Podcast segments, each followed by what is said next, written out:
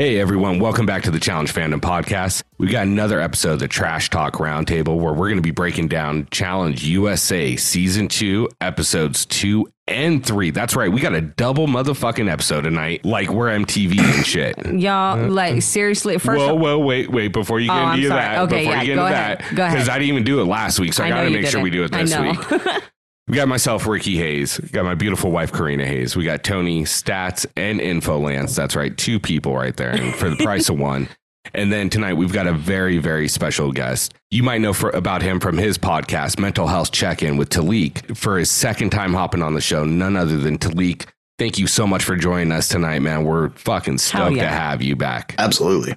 Thank y'all. Thank y'all for having me. yeah. Oh yeah, one hundred percent. So uh, for you guys that might have missed it, so we had Talik on. Damn, it was probably about a year ago, maybe a little bit longer. It might have been even a little longer. Yeah. Yeah, but it was kind of when you were first starting your journey on your mental health check-in podcast. Mhm. Um, and you know, I remember we were talking because you got Paulie and who we're going to be talking about a lot tonight, and then Marlon on an episode together. Mhm. Oh yeah. And that's kind of what kind of got everything going for you a on little bit. Instagram. Yeah. Yeah, it was all on Instagram. Um, but since then, man, you've had some some top notch guests. Mhm. You've I, I can't think of his name right off top, but he's the guy from Forty Year Old Virgin. Like he's Yeah. the one that makes me laugh my ass off in that one. What was his name again, Talik? Romany um, Malco. That's right. That's right. And uh, you know, he's had other some of your favorite challengers on there, other reality TV celebrities on there. Mhm. So if you get a chance, definitely go check out his podcast. As well as he's not always just talking like, you know, reality TV like we are over here. His goes on a much deeper level with people's mental health, how they deal with their trauma, how they've overcome their trauma, and what keeps them in a positive mind frame. And I, I really recommend checking it out if you haven't. So uh, scroll down a little bit on the episode, you'll see it linked below. With that being said, I want to make sure we get into this episode. Like I said, it's a double episode, a double LP, like we're fucking Tupac. What do you I, look, yeah. First of what all, what do you think about the challenge, not Tupac? I want to clarify that first. First of all, I just want to say because I got this message a bunch on Instagram. Um, and I know that we've like tried to say it in the episodes. We've tried to keep it updated and keep you guys informed on Instagram. But again, just so you guys know, while they're doing these weird double episodes, our recap release schedule is going to be absolutely insane because we cannot record during the middle of the week because, like, you know, Work. kids, work, Time and- change, lives. Exactly. Like it's yeah, it's literally just impossible um, for our team to record during the week. So the episode that airs on Sunday, we are not going to be able to recap that until our normal recap night Friday night along with the episode that airs Thursday. So it, just like this episode is episode, you know, is recap for episode 2 and 3, it this is just what it is, you know, like yeah, literally not a single fucking person asked for this CBS, okay? And like I know y'all don't have shit else to air on your channel, but this is just redonkulous, okay? And nobody asked for this and and and it's it's it's fucking up our vibe. It's it's fucking up the vibe, man. I would be so much more accepting of the fact if they just picked Wednesday at nine. Uh, it- yeah, like This Thursday at 10 p.m. bullshit. Like, I'm fucking in my 30s. I ain't got time for all that. I passed out on it last night. who do they think's watching this show? So I fucked it up two weeks running. It actually airs for Thursday nights here in Canada at 8. Yeah. So I've recorded it both times and then had to watch it after the fact because we keep talking about it being on at 10 and I'm an idiot. So I wait until 10 and then turn on the TV and Big Bang Theory is on. And then I'm like, this is the channel that the challenge is on because it's the only thing we watch on actual cable. So every time that we switch over to the cable, it's already on the right channel. And once again, it is on at 8. So I could be going to bed at 9 but instead I'm up until 11 because I can't do basic math involving time change for a podcast that I've been on for over a year. Well, That's hilarious. At least Yeah. you didn't miss our recap. Yeah, that's True. yeah. There you go. So but anyway, so just you guys are just gonna have to hang in there and bear with us for the it- the, the good thing is is that these double episodes from what as long as we're not being lied to, they're only gonna be for these first three weeks. So we should only have. I don't know if that means that we'll have two more weeks of double. I don't know, but I it's think- only going to be for the first few weeks, and then we should be back to a normal challenge airing schedule, which means we will be back to a normal recap schedule. I think it stops after episode six. I'm not 100% sure, but That's what I'm thinking. So we just got three, so we'll get four and five, and then we'll get six on Sunday, and then seven on Thursday, and then eight in the next Thursday, nine the next. You know what I mean? yeah. So well, fingers crossed. Hopefully they I don't think. keep this going I mean- on us. we'll see. the only thing that I will say to their credit is that this was a two part premiere. It wasn't like they did part of an episode up to the elimination and then to be continued it like they sometimes do. Yeah. It was legitimately two halves of the premiere episode. Um, now, why they didn't just air it all at once, whatever. It is not my decision to make. Right. But that made me feel a little bit better when it opened by saying that it was part two of the premiere. And I think like 45 minutes after we recorded last week, I sent you guys a message and I was like, so this is actually part one of part of two parts. And it was intentional. And I could have known that before the episode even aired, but chose to not read the article where I actually got all the names of all the people that were going to be on it. I just missed the opening paragraph. yeah. right. Yeah. Well, I could have been worse. I just hope they never do a, tu- uh, a Tuesday. I just hope they never do a Sunday thing again because this is just I actually prefer the Sunday episode because it's on at nine o'clock and I can actually stay awake through the whole fucking thing. No, I do it at fucking Tuesday or like when, like, I don't even care about the Thursday thing necessarily, but Sunday is just way too far between where it airs and where we're able to record again. Like, it's just too much. No, I got It's you. Too much. I Maybe like just it. we can don't like compromise Wednesday at eight. Wednesday you know what I at mean? eight, nine would be cool. Like, I'd be Yeah. fine with nine, so I don't have to rush. Nine messes with Survivor.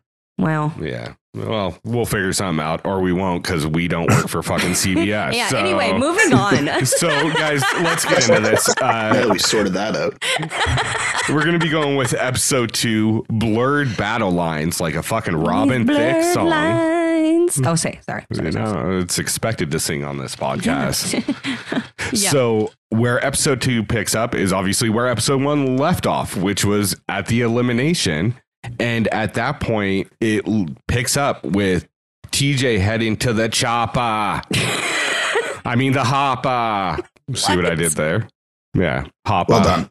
Anyways, Oh, God. he goes up, and uh, it's literally like a 25% chance that a woman's name is going to be called. It's woman. even less than that. It's way less than that because there was four girl balls. Wow. I'm gonna just stop. There so, were four balls with girls' names put into the hopper, Hopper. the hopper, and and and and then the, like fucking like twelve dude names. What the twenty five percent chance thing was? Mm, yeah. Anyway, sorry, I'm taking over your story. Go ahead. You Corrina doesn't math well, anyways. So it's Yes, I do. I'm math better than you. Talking about four out of 12 is fucking 25% and all this weird shit. Just saying. Anyways, so long story short, Michele's name gets picked out of the hopper. I'm saying that for the rest of the season, by the way. If you The don't hopper? like it, you're just gonna have to fucking deal Get to it. the Yeah. hopper. Get to the hopper. It just works, bro. it works so well. Her name gets drawn, and the first thing you hear is Amanda go laugh and say some fucking. She just starts cheering. She's like, woo, like a Oh, fucking child. And uh, anyways, Michele and her start going back and forth at each other, and Amanda's like, "Well, let's just wait till we're gonna till we can get face to face. We can get a little bit closer." It's like, "Come on, Amanda, stop pretending like you guys are gonna fight. You're what not are you gonna, going to fight." do? What are you going to do? It's not even that. It's just like let's stop pretending like people are gonna get tough when they're not gonna get tough. You guys are gonna. That's what sit I there. mean. Yeah. L- What are you going to do? You're going to do nothing. More importantly, Lewis is safe. Yes, Yeah. Lewis is safe. Okay, so I like the fact that Lewis is safe, but can we can we just dial it back just a bit? He looked like Josh when Josh won his first elimination. like pretend that you he was in the he was the last one picked for draft. yeah, true. He got singled out by the by the winning team and then predominantly was predicted to go into elimination against somebody that's probably going to be a big name. Yeah, I can't say I wouldn't have reacted the same, to be honest. I'd have been so fucking. I would have reacted exactly I the I same. don't know if I would have fell in the dirt and rolled around. Uh, yeah, I don't know. Well, but then maybe you're doing it wrong. I might be, but you know what? I'm happy for him because I want to see more okay? of it. it's TV. Anyways, uh, so obviously Lewis isn't going in because um, Michele's name was picked, and we find out Fifty that percent of Amazing Race is back. Yeah, exactly. Right there. Mathing. But we find out that Michele is going to be going against the land shark, Ameerah. And and surprisingly, this plays right into Ameerah's wheelhouse. she don't be in the water. They're What? playing a game called Slam Dunked where they get dunked into a water and basically have to knock ping pong balls out, kind of like how you would try to knock a bee out of the fucking pool. like I figured that's how you train for this situation. Is, That's the training. yeah, that's the training model, the, the way you do it. Like that's how I did it as a kid. Remember, there's a little bee in the swimming pool. You fucking try to get in there and splash that motherfucker up out of there. So it doesn't sting you. Yeah, exactly. Totally Yeah. smart way to do it as a ten year old. oh yeah, facts. Uh, but uh, what? There's 1,500 color balls. Yeah, so there's 1,500 balls per pool. Um, you got to knock as many um, balls out as you can in 15 drops. They'll be like lifted up and then dropped into the water 15 times. Um, and then yeah, the the most the person with the least amount of balls left in their tank wins. Whose job was it to make sure there was exactly 1,500 balls? First of all, And who counted them after? Yeah, That didn't look like 1,500 in there. yeah, it didn't. But he's That was crazy. he specified 1,500. Like, why? Okay, that's It was the guy that used to do stats for the dailies. yeah, Uh, the, yeah. they should have he got a new job. that. Yeah, because this would have been Yeah, like now his ball counter. Yeah, this would have been 50% holding your breath, 25% swatting at bees and water, I mean, to be a hundred a hundred percent honest, 25% heart. this Ball it. this may have been like literally one of the worst, most boring elimination. Jesus Christ, what is wrong with you I tonight? touched the mic and it did something. I don't know.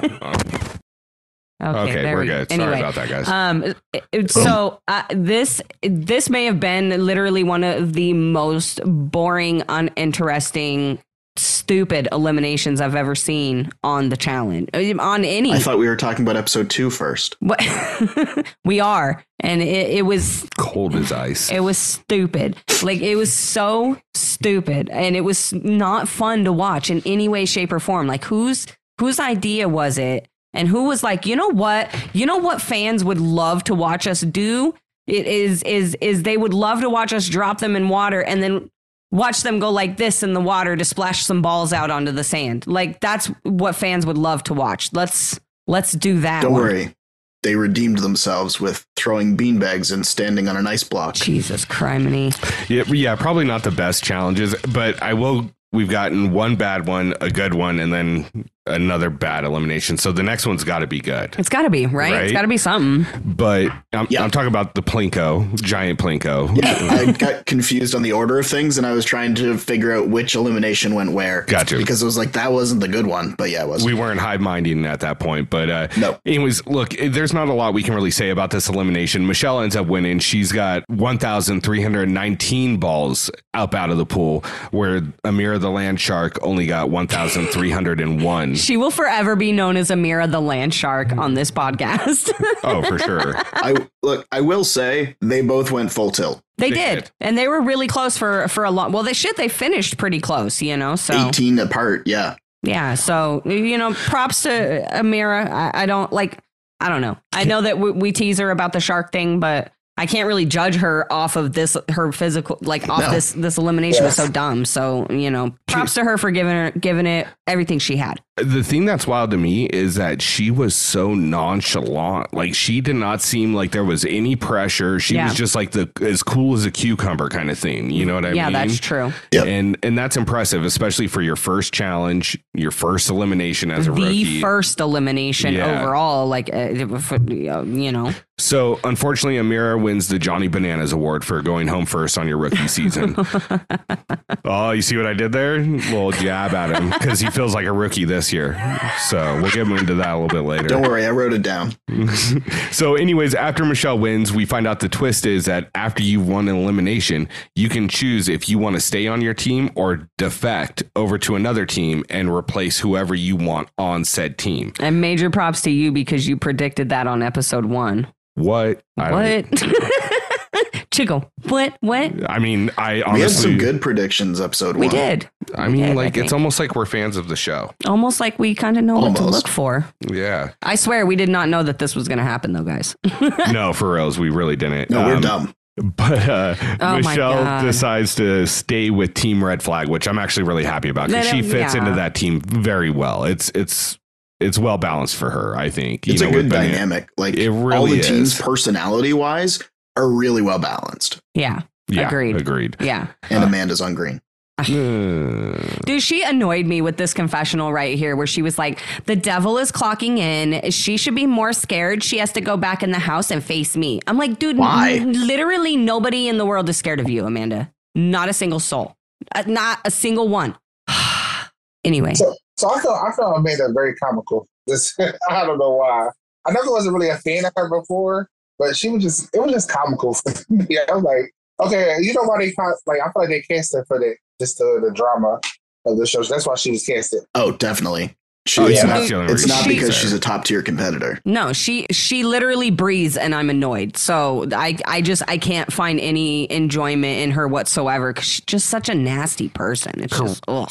Corrina feels about Amanda the way I feel about the New Orleans Saints.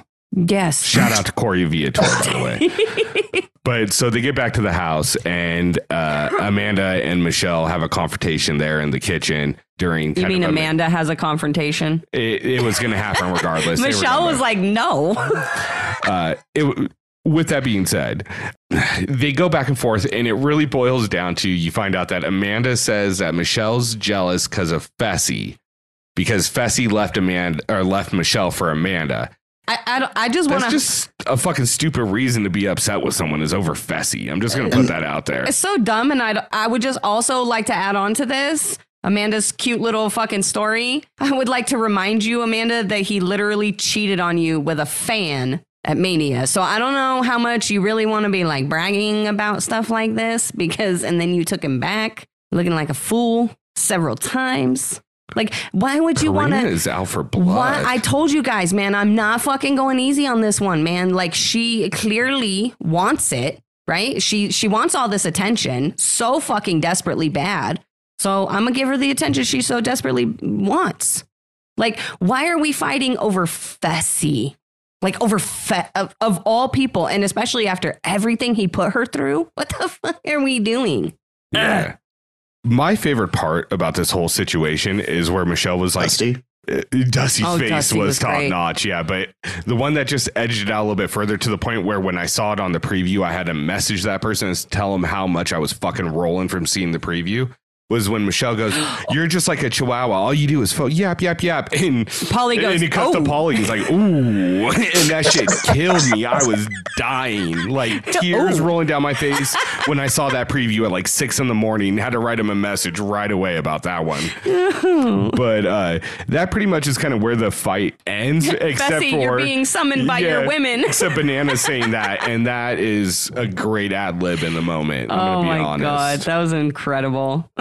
really quick though, I just also want to point out, and I, and I was saying this earlier to Rick. I, I, what I don't understand about these three girls, and I know that Tori hasn't really been dragged into the whole like Fessy girls fighting drama thing. Her and Amanda have their own fucking issues for whatever stupid reason, but it, I don't understand why these girls don't work together. Like it, just like Cory's girls on what what season was that where he had three different women in the house that he had dated. Dirty Thirty. It was like no, because Dirty Thirty was where he met Kayla, wasn't it? Or maybe it was Dirty Thirty. It was Invasions where he met Kayla. Okay. and I think it was on Vendettas because he was like the first one to go home on Vendettas. Because they all fucking ganged up on his ass. The girls came together and worked together to get his little lass out, and then they started. No, that's not right. It would have been Dirty Thirty. But- but anyways, yeah. Yeah, so like, I I just don't understand that. Like, why wouldn't you guys want to like team up and be like, "Fuck you, Fessy"? And I don't know. It's just it just makes no sense to me to fight over this man. So I want to get into this because we touched on it a little bit last week,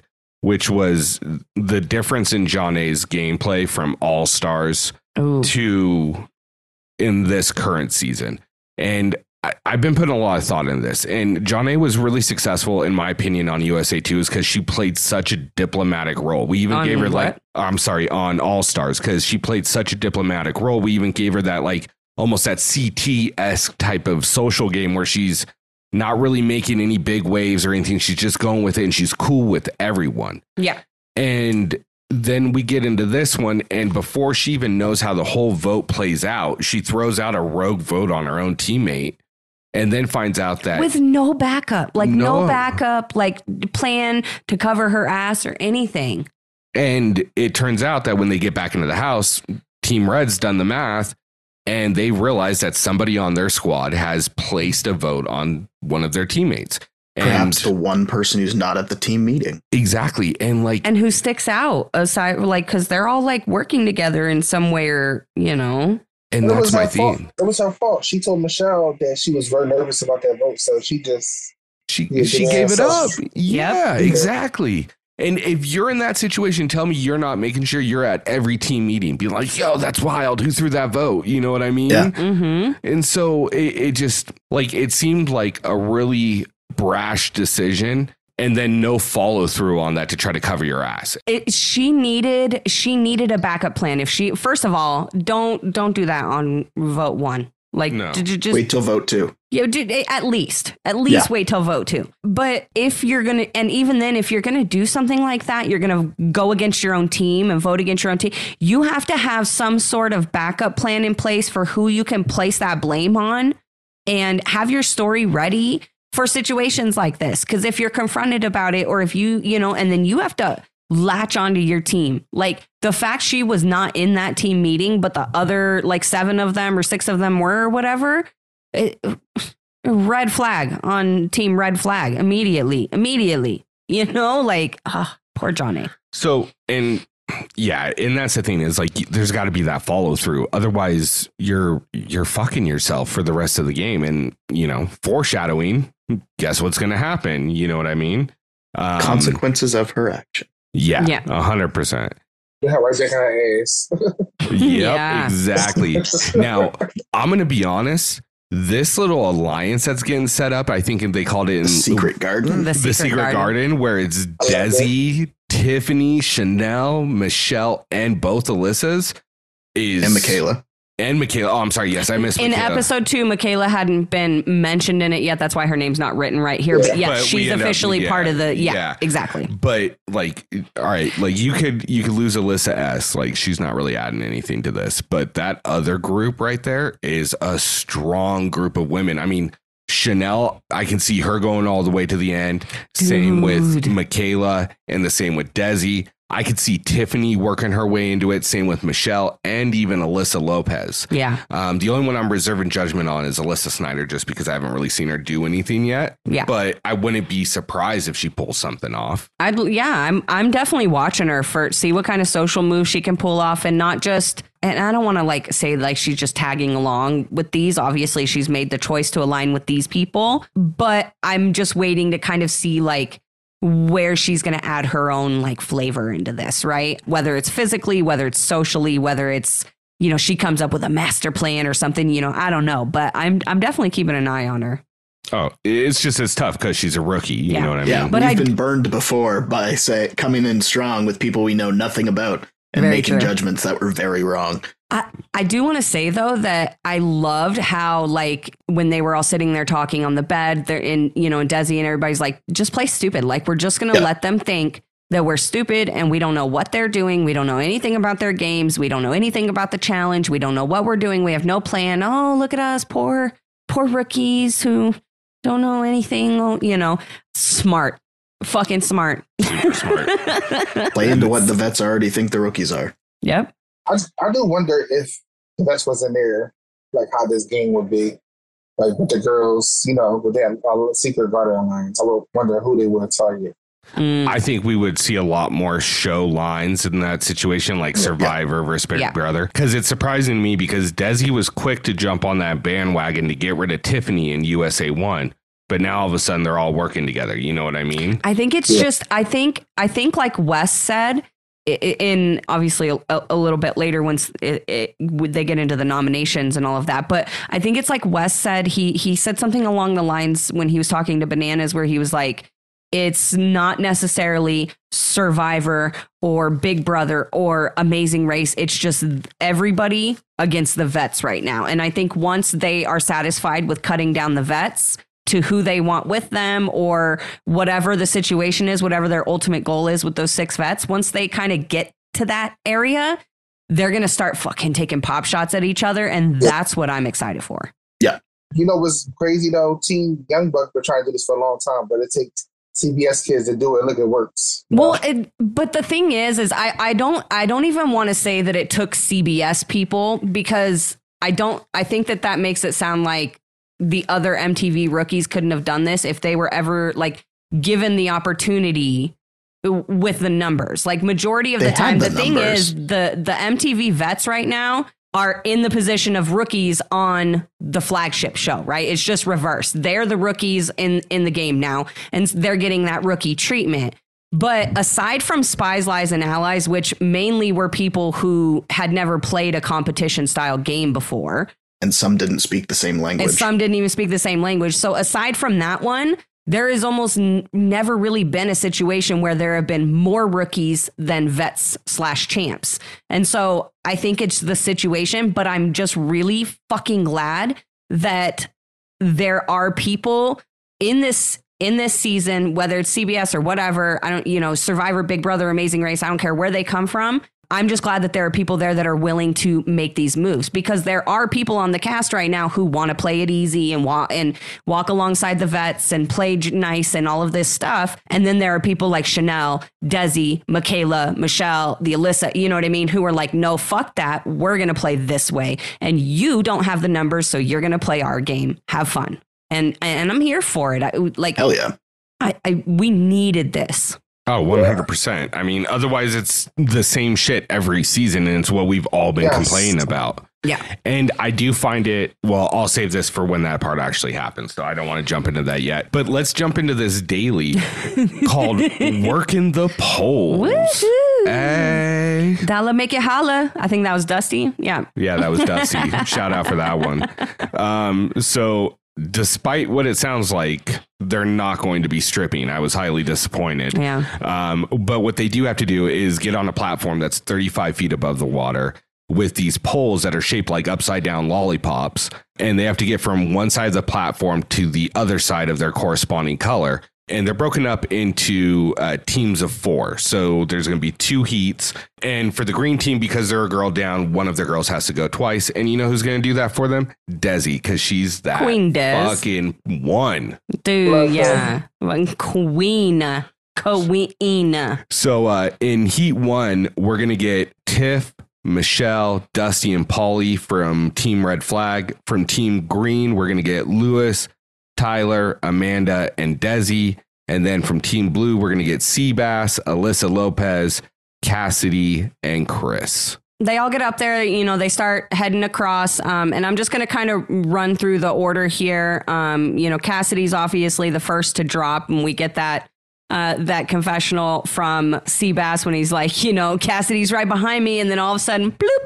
And I love the way that they they edited this this daily. First of all, actually, before I dig into anything, I love how they edited this daily with intertwining the confessionals with the daily that Yeah. way to kind of tell that story number one and then some of those shots where they would come from like far away and come from underneath it and pan by underneath it were super sick so just the little video editor in me was like oh my god i love it um, so major props to production and the editing team on that one um, but anyway so cassidy drops first followed shortly by alyssa lopez and then michele and then dusty just like boom boom boom boom but sebastian seabass actually gets across first followed shortly by chris unfortunately lewis then drops tiffany drops Paulie drops and all of Red is out. Red did not get anybody across in the first round, unfortunately. I will say, super stoked for both Seabass and Underwood. I know that neither of them are on my draft team, but we all know that I'm absolutely Team Survivor. So to see them both get across in a heat where most people just bailed is huge. Agreed. Yeah, no, that was really awesome. Yeah, and then next, um, you know, Amanda quote unquote makes it onto the platform. Um, okay, we all saw Desi push you. Okay, so just calm down. then Desi follows, and then apparently Amanda pulls up this man by his foot upside down. No, you That was didn't. Desi. Desi did that. I promise you. I promise you that. I will say as well, to your point about the editing being really on point, I'm really liking the fact that they don't care if they get camera people in the shot Yeah. because that's allowing them to get those shots. Yeah. Because there were a lot of the time, one time I actually went back because there were three people on the green uh, ledge when it was only Desi and Amanda that got across at that point. But then it was the fact that it was one of the cameramen, and I'm I'm fine with seeing cameramen because we know that they're cameramen because we're fucking watching the show. yeah. so like we know we that there were cameras there. you don't have to hide it from us. So I like that they're kind of bypassing the need to never show production. Yeah. For the sake of really cool shots. Agreed, a hundred percent. I, I agree with that. I don't mind seeing the cameraman or you know the the production team every once in a while. You know, obviously, like especially in a situation like this, in like a daily or a final Yeah. or something like that. You know, like I don't mind that, and I'd rather see the good shots instead Yeah. of like getting a scene cut or a shot cut just because like the cameraman it caught the cameraman's fucking arm for like point fucking two seconds. You know, like Yeah. I, I don't care. Um, so anyway, so you know, Amanda and uh, Desi pull Tyler up, and so green gets three across, blue gets two across, red gets none, and then this is where um, my absolute favorite part of the entire episode happens, where uh, Tori gives her confessional, and she says. Honestly, I'm happy for Amanda because she's barely a challenge great. So she had to do something kind of good to be here. and that, ladies and gentlemen, is my line of the night. Like, that was the most cold, petty confessional I have heard in a really long time. And the fact that it was Tori to Amanda saying exactly what the fans, majority of the fans have been saying since the cast was announced, it was just bravo, Tori. Bravo. That one's not even my line of the night, which means there are other ones out there. I have a funny moment of the night. Yeah, yeah, yeah, yeah. Is it from the daily? Yeah, but y'all might not like this. It was when Tori dropped and Amanda was like out there just acting crazy. I thought that was the funniest thing ever. I was like, okay, I see why they casted her. She's not a great competitor, but I see why they casted her. That was funny. I mm-hmm. was like, I, I remind you, I never paid attention to Amanda before. I just thought she was crazy, just say crazy stuff, just like all drama. But I was like, oh wow! I said that was actually her and Tori going back and forth was actually funny. Like I'm not gonna lie, it's drama. She's like an anti cheerleader. I just, I don't, I just personally just have a problem in finding entertainment and like shouting at someone saying that you hope they drowned. And like someone who like preaches You about being that? a mom. Yeah, she said, drowned, you wet oh. dog. Oh. Like she's fucking nasty. And like I must have skipped that part. I was, I had it just i don't know i'm such like i'm such a, I think positivity is probably the wrong word but like just like awareness of other people and other people's issues mental health issues potentially that i just i cannot get on board with how Yeah. amanda portrays herself and treats people and so like literally like like i said i just everything about that woman just just gives me the ick but like I get it, like why people like find her entertaining. I just, me personally, I just like I just don't find entertainment in treating other people like shit. You know what I mean? Like be competitive, talk some trash, but like there's a line. And she, like Rick always says that Amanda's a, a um, what does he say, a habitual line Habitual stepper. line stepper. But like for me, she's like a Yeah. A fucking leap and bound over that line and dance a mile away on the other side of the line. Er, Yeah. That's her. yeah, they say when, when she goes low, she goes right the hell. She does not care what she says. yes, exactly. and then uh yeah, so then we get into uh Heat 2, which is Josh, Chanelle, Bananas, and Jonna for Team Red Flag. Wes, Michaela, Monte, and Desi for the second time for Team Green, and then Cory, Alyssa S, Tori, and Fessy for Team Blue. Really quick, because this is probably going to be the only time that I do this in this episode. I just want to give Bananas a little bit of a shout out because he absolutely um, killed it getting across Yep. this lollipop thing. And at first, at first, I was like, this motherfucker just left his team. But then I realized what he was doing. He was getting to the other side of the platform so he could help make sure that the girls could make that jump because that was what they were doing was the guys were getting on and pushing that first lollipop to them because it was so far from the platform. So Bananas was getting to the second one so that he could help pull them onto that second one because the distance, you know what I mean? And so, and we watched Amanda struggle trying to fucking pull herself up on the padding and everything. So props to Bananas for that. He absolutely murdered that, um, that whole thing, literally made it across that thing in like five fucking seconds. But uh, anyway, moving on from that, Monte drops first. Did you see what happened though? Like that whole I'm fucking, not cool with that. Yeah, What? the whole thing broke. Um, oh, what happened Yeah, to Monte? Monte, Yeah, yeah. it was messed Yeah. up. Yeah, poor guy. like, That's why I said. shit. Well, that's why I said because we were watching when we were watching earlier, and Rick was like, um, or it was when Michele fell, and you could hear Banana say, "You have to keep your feet on it." And I said, "Yeah, you have to keep your feet on That's that little right, red yeah. ball, or just not be Monte." That's that's Yeah. how you get across this thing. You know what I mean? Like this is fucked up. It did like it. It should have been reset. It should have been reset. It was Heat 2, which means that whoever did Heat 1 was Mhm. all over that thing. Yeah. And then it broke. It wasn't that he lost his grip. It wasn't that like anything else. The fucking ball fell off the bottom of it.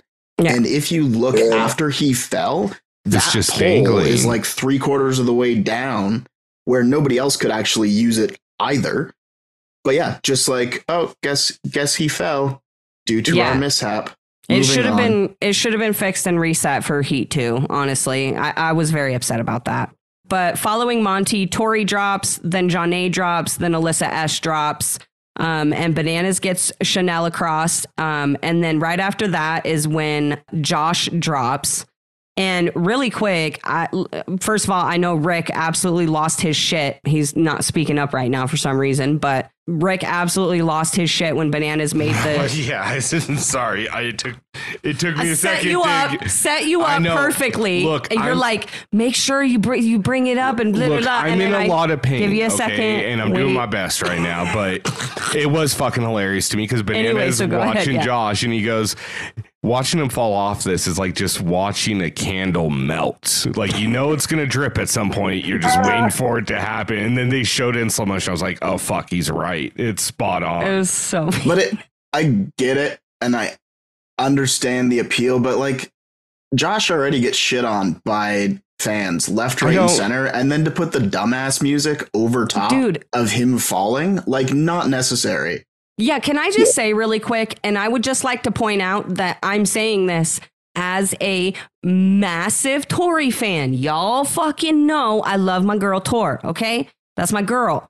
But this moment right here shows the the favoritism among like production and editors. Because we had we literally just like two months ago less than two full months ago had tori in the final of of of the world championship okay? Of the world challenge championship okay final.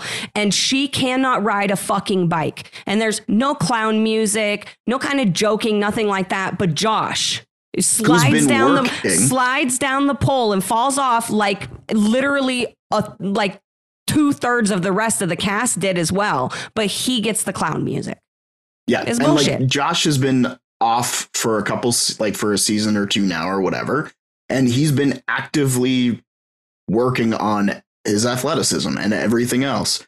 So it was just like I understand that it's a show, but it's a total dick move, and like it absolutely rubbed me the wrong way.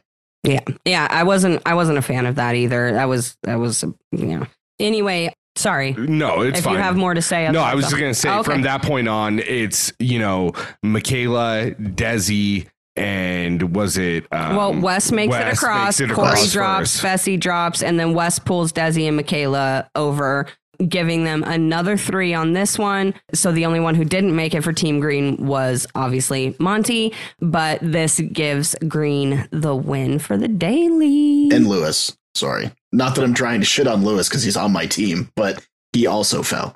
Yeah, that's right. He did. Mhm. It seemed like this one was just a little bit tougher for the bigger guys to hold Yeah. themselves up on that. Um, Well, and if you didn't get good footing on that little red little ball at the bottom thing. If you didn't get good footing on that, like you Or were fucked. Monte. And like and like Yeah. Bananas said, if you were not holding up your momentum to get across, you were going to struggle. And that was why so many of them lost their strength before they could make it across. Like Paulie, he was literally right there and he could not get across because he just he he took too long getting over to that last little lollipop and had no fucking strength left. It's the second season in a row where Bananas has explained to us what momentum is. It is. Uh, what I was impressed with were the people that were sitting on the ball and just like Yeah. straddling the other one and getting across like that. Chanelle, that- yeah, that was awesome. That took some fucking ingenuity right there because Yeah. I, I would have eaten shit right off top on that one. Facts. Yeah. It looked like Lewis like tried to resituate himself and the ball just like smoked him in the face. Yeah, I think that's Yeah. exactly what happened, honestly. Mhm. Um, so, like Corrina said, Green Team ends up winning this daily. Um, so they'll get to select two people that will automatically go down to the arena, may not go to into the elimination. It all depends on what happens with the Hoppa. Who TJ pulls out the hoppa. Anyway. From there, we go uh, to the house for nominations Oh, and voting. God. And right off top, we get I hate this so much. Yeah, Tori trying to butter up to Amanda, and it's like, what are you doing, Tori? Please stop, Tori. I love you, girl, but please stop. Like you're so much better than this. Please stop. Well, it's not Don't even do that. It's just like it's a waste of time. Don't do that. Yeah, don't do that. It- it, it's a waste of time. And then like, and now look, now it's gonna become like a whole fucking stupid running joke for what? For Amanda to not give a shit. it just it it seemed like a complete waste, like a misread by Tori. Because here's my thing: is in certain situations that can work for you, right? Because you got the vet thing going, and it sh- was shown to work a little bit in Spies Lies. They actively didn't go after each other for most of the season till Mhm. till the end. But in this situation, the vets are already outnumbered. They're gonna get picked off one by one, Yeah. and Amanda's not gonna fucking waste any game collateral she has on Tori, Yeah. Like I don't and know vice why. versa. I don't know why Tori. I mean, I get it. Like the the vets the aren't supposed to, but I like I don't know when. And look, and I know I'm gonna get a bunch of what about Ashley fucking bullshit um coming into the thing, but literally when other than Ashley has Amanda like ever had any type of loyalty like that to veterans in the game? Nobody. I thought Tori was joking the first time that I watched it, and it wasn't until I watched it the second time that I realized that she was like jokingly serious. yeah. And I was like, oh, that's not going to work. Not that it, not that I didn't already know it wasn't going to work so I watched the episode previously, but also just because it's Amanda. yeah, exactly. I feel like she just tried because her, back was against the wall. So yeah, you I know, mean, at that, that point, you're going to try anything to stay in the house. they were scared because you know they was getting picked off. So like I get it. I wouldn't go to my worst enemy, but No. somebody that doesn't like somebody that doesn't like me that told me to fall or drown, I would. Yeah, Yeah, no. No I- way. Yeah, I think I'm just gonna take that L and go in at Yeah. that point. You know what I mean? Like, Especially well, for the thing Tori. is, you're talking to the wrong person. Like, I don't get why you would be over trying to make a deal with Amanda when she does not. First of all, she doesn't run her fucking team. Okay, she might think that she does, but she fucking doesn't. And number two. She does not have the numbers on her team as a veteran. Why would you not go and try to make a deal with one of the other girls? Now, do I think that Desi or any of the other girls would have taken Tori up on her offer? No, because they really want her out because she's the most recent like flagship champ and they know she's a fucking beast and it's going to be hard to beat her in a final. So let's try to get her out in an elimination during the season. Super smart. But she would have had a better chance trying to go and make an alliance or something with or make a deal or something like that with with one with the girls on green than than to just go and expect Amanda to have her back in that vote. Like that was just I blah, made me upset. I hated time. that. That's where time comfort. That's when you. right? Yeah.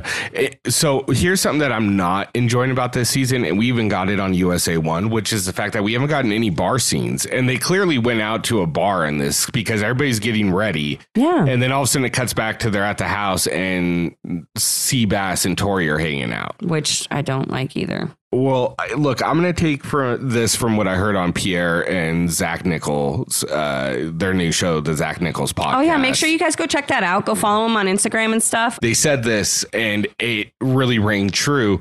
When, as a guy, you tell a girl that you're very, very, very, very, very, very, very, very, very attracted to their personality, and they reply back with "Thank you." Yeah. It's not a good sign. No. You're about to get friend zoned. Yeah. I know that. I just I just don't I don't know. Like I honestly I want I just want to see Tori go into a season and and not like get distracted by like the guys and like trying to be friends with people and all this stuff. You know, no, don't don't don't get in a relationship.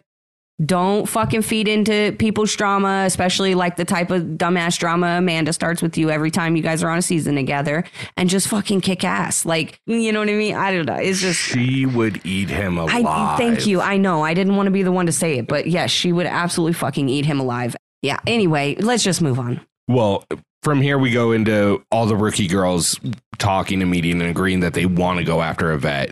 As specifically, they want to try to get Tori versus Jonna in there. Mhm. And as soon as I heard that, I'm like, "Fuck, man! I like both of them. Why you got to put them both in? Can't you just put one against Amanda? Oh, that's right, Green Team won. Yeah. Fuck." That's pretty much how my whole inner monologue went through that whole scenario. I Um, do want to say though, like once once Green goes in for their their nominations and their team meeting, watching Wes try to take control of these rookies and Desi just looking at him and being like, "My vote is for bananas and Tori." you know, like that he good. straight, he straight like gave his whole thing like, and then he offered to compromise, and he was like, "Can we just pick one of them and then one of like you know somebody else, whatever?" And Desi was like. Nah. My vote's for bananas and Tori. I'm Sorry. Gonna, I'm, already know where where this is coming from and who's going to say it, so I'm high minding with him right now. But Michaela's response back oh yeah, to Wes. Yeah. to Wes was top notch. Mhm. That math doesn't notch. add. Yeah, that math doesn't add. And then she went through and used his own ego against him in the argument where he had nowhere to stand, saying, Look, the way you're able to coach us through and help us, that's what they do. So if we can get rid of bananas on that team, they're just going to be weaker. And it was like, fuck, there's no counter argument to Like that. you can't argue that, Wes. His counter argument was as a return, as a champ or a vet or whatever, giving advice, I would say at least hold back for another vote or so. No, he said he said for the first round, and I'm like, Wes, Yeah, the first round is is, over, big round. guy. Yeah. Yeah. yeah. But my favorite part of that is after he says that and he's just like, I say we lay low for like like you said, the first round and just see how it all falls.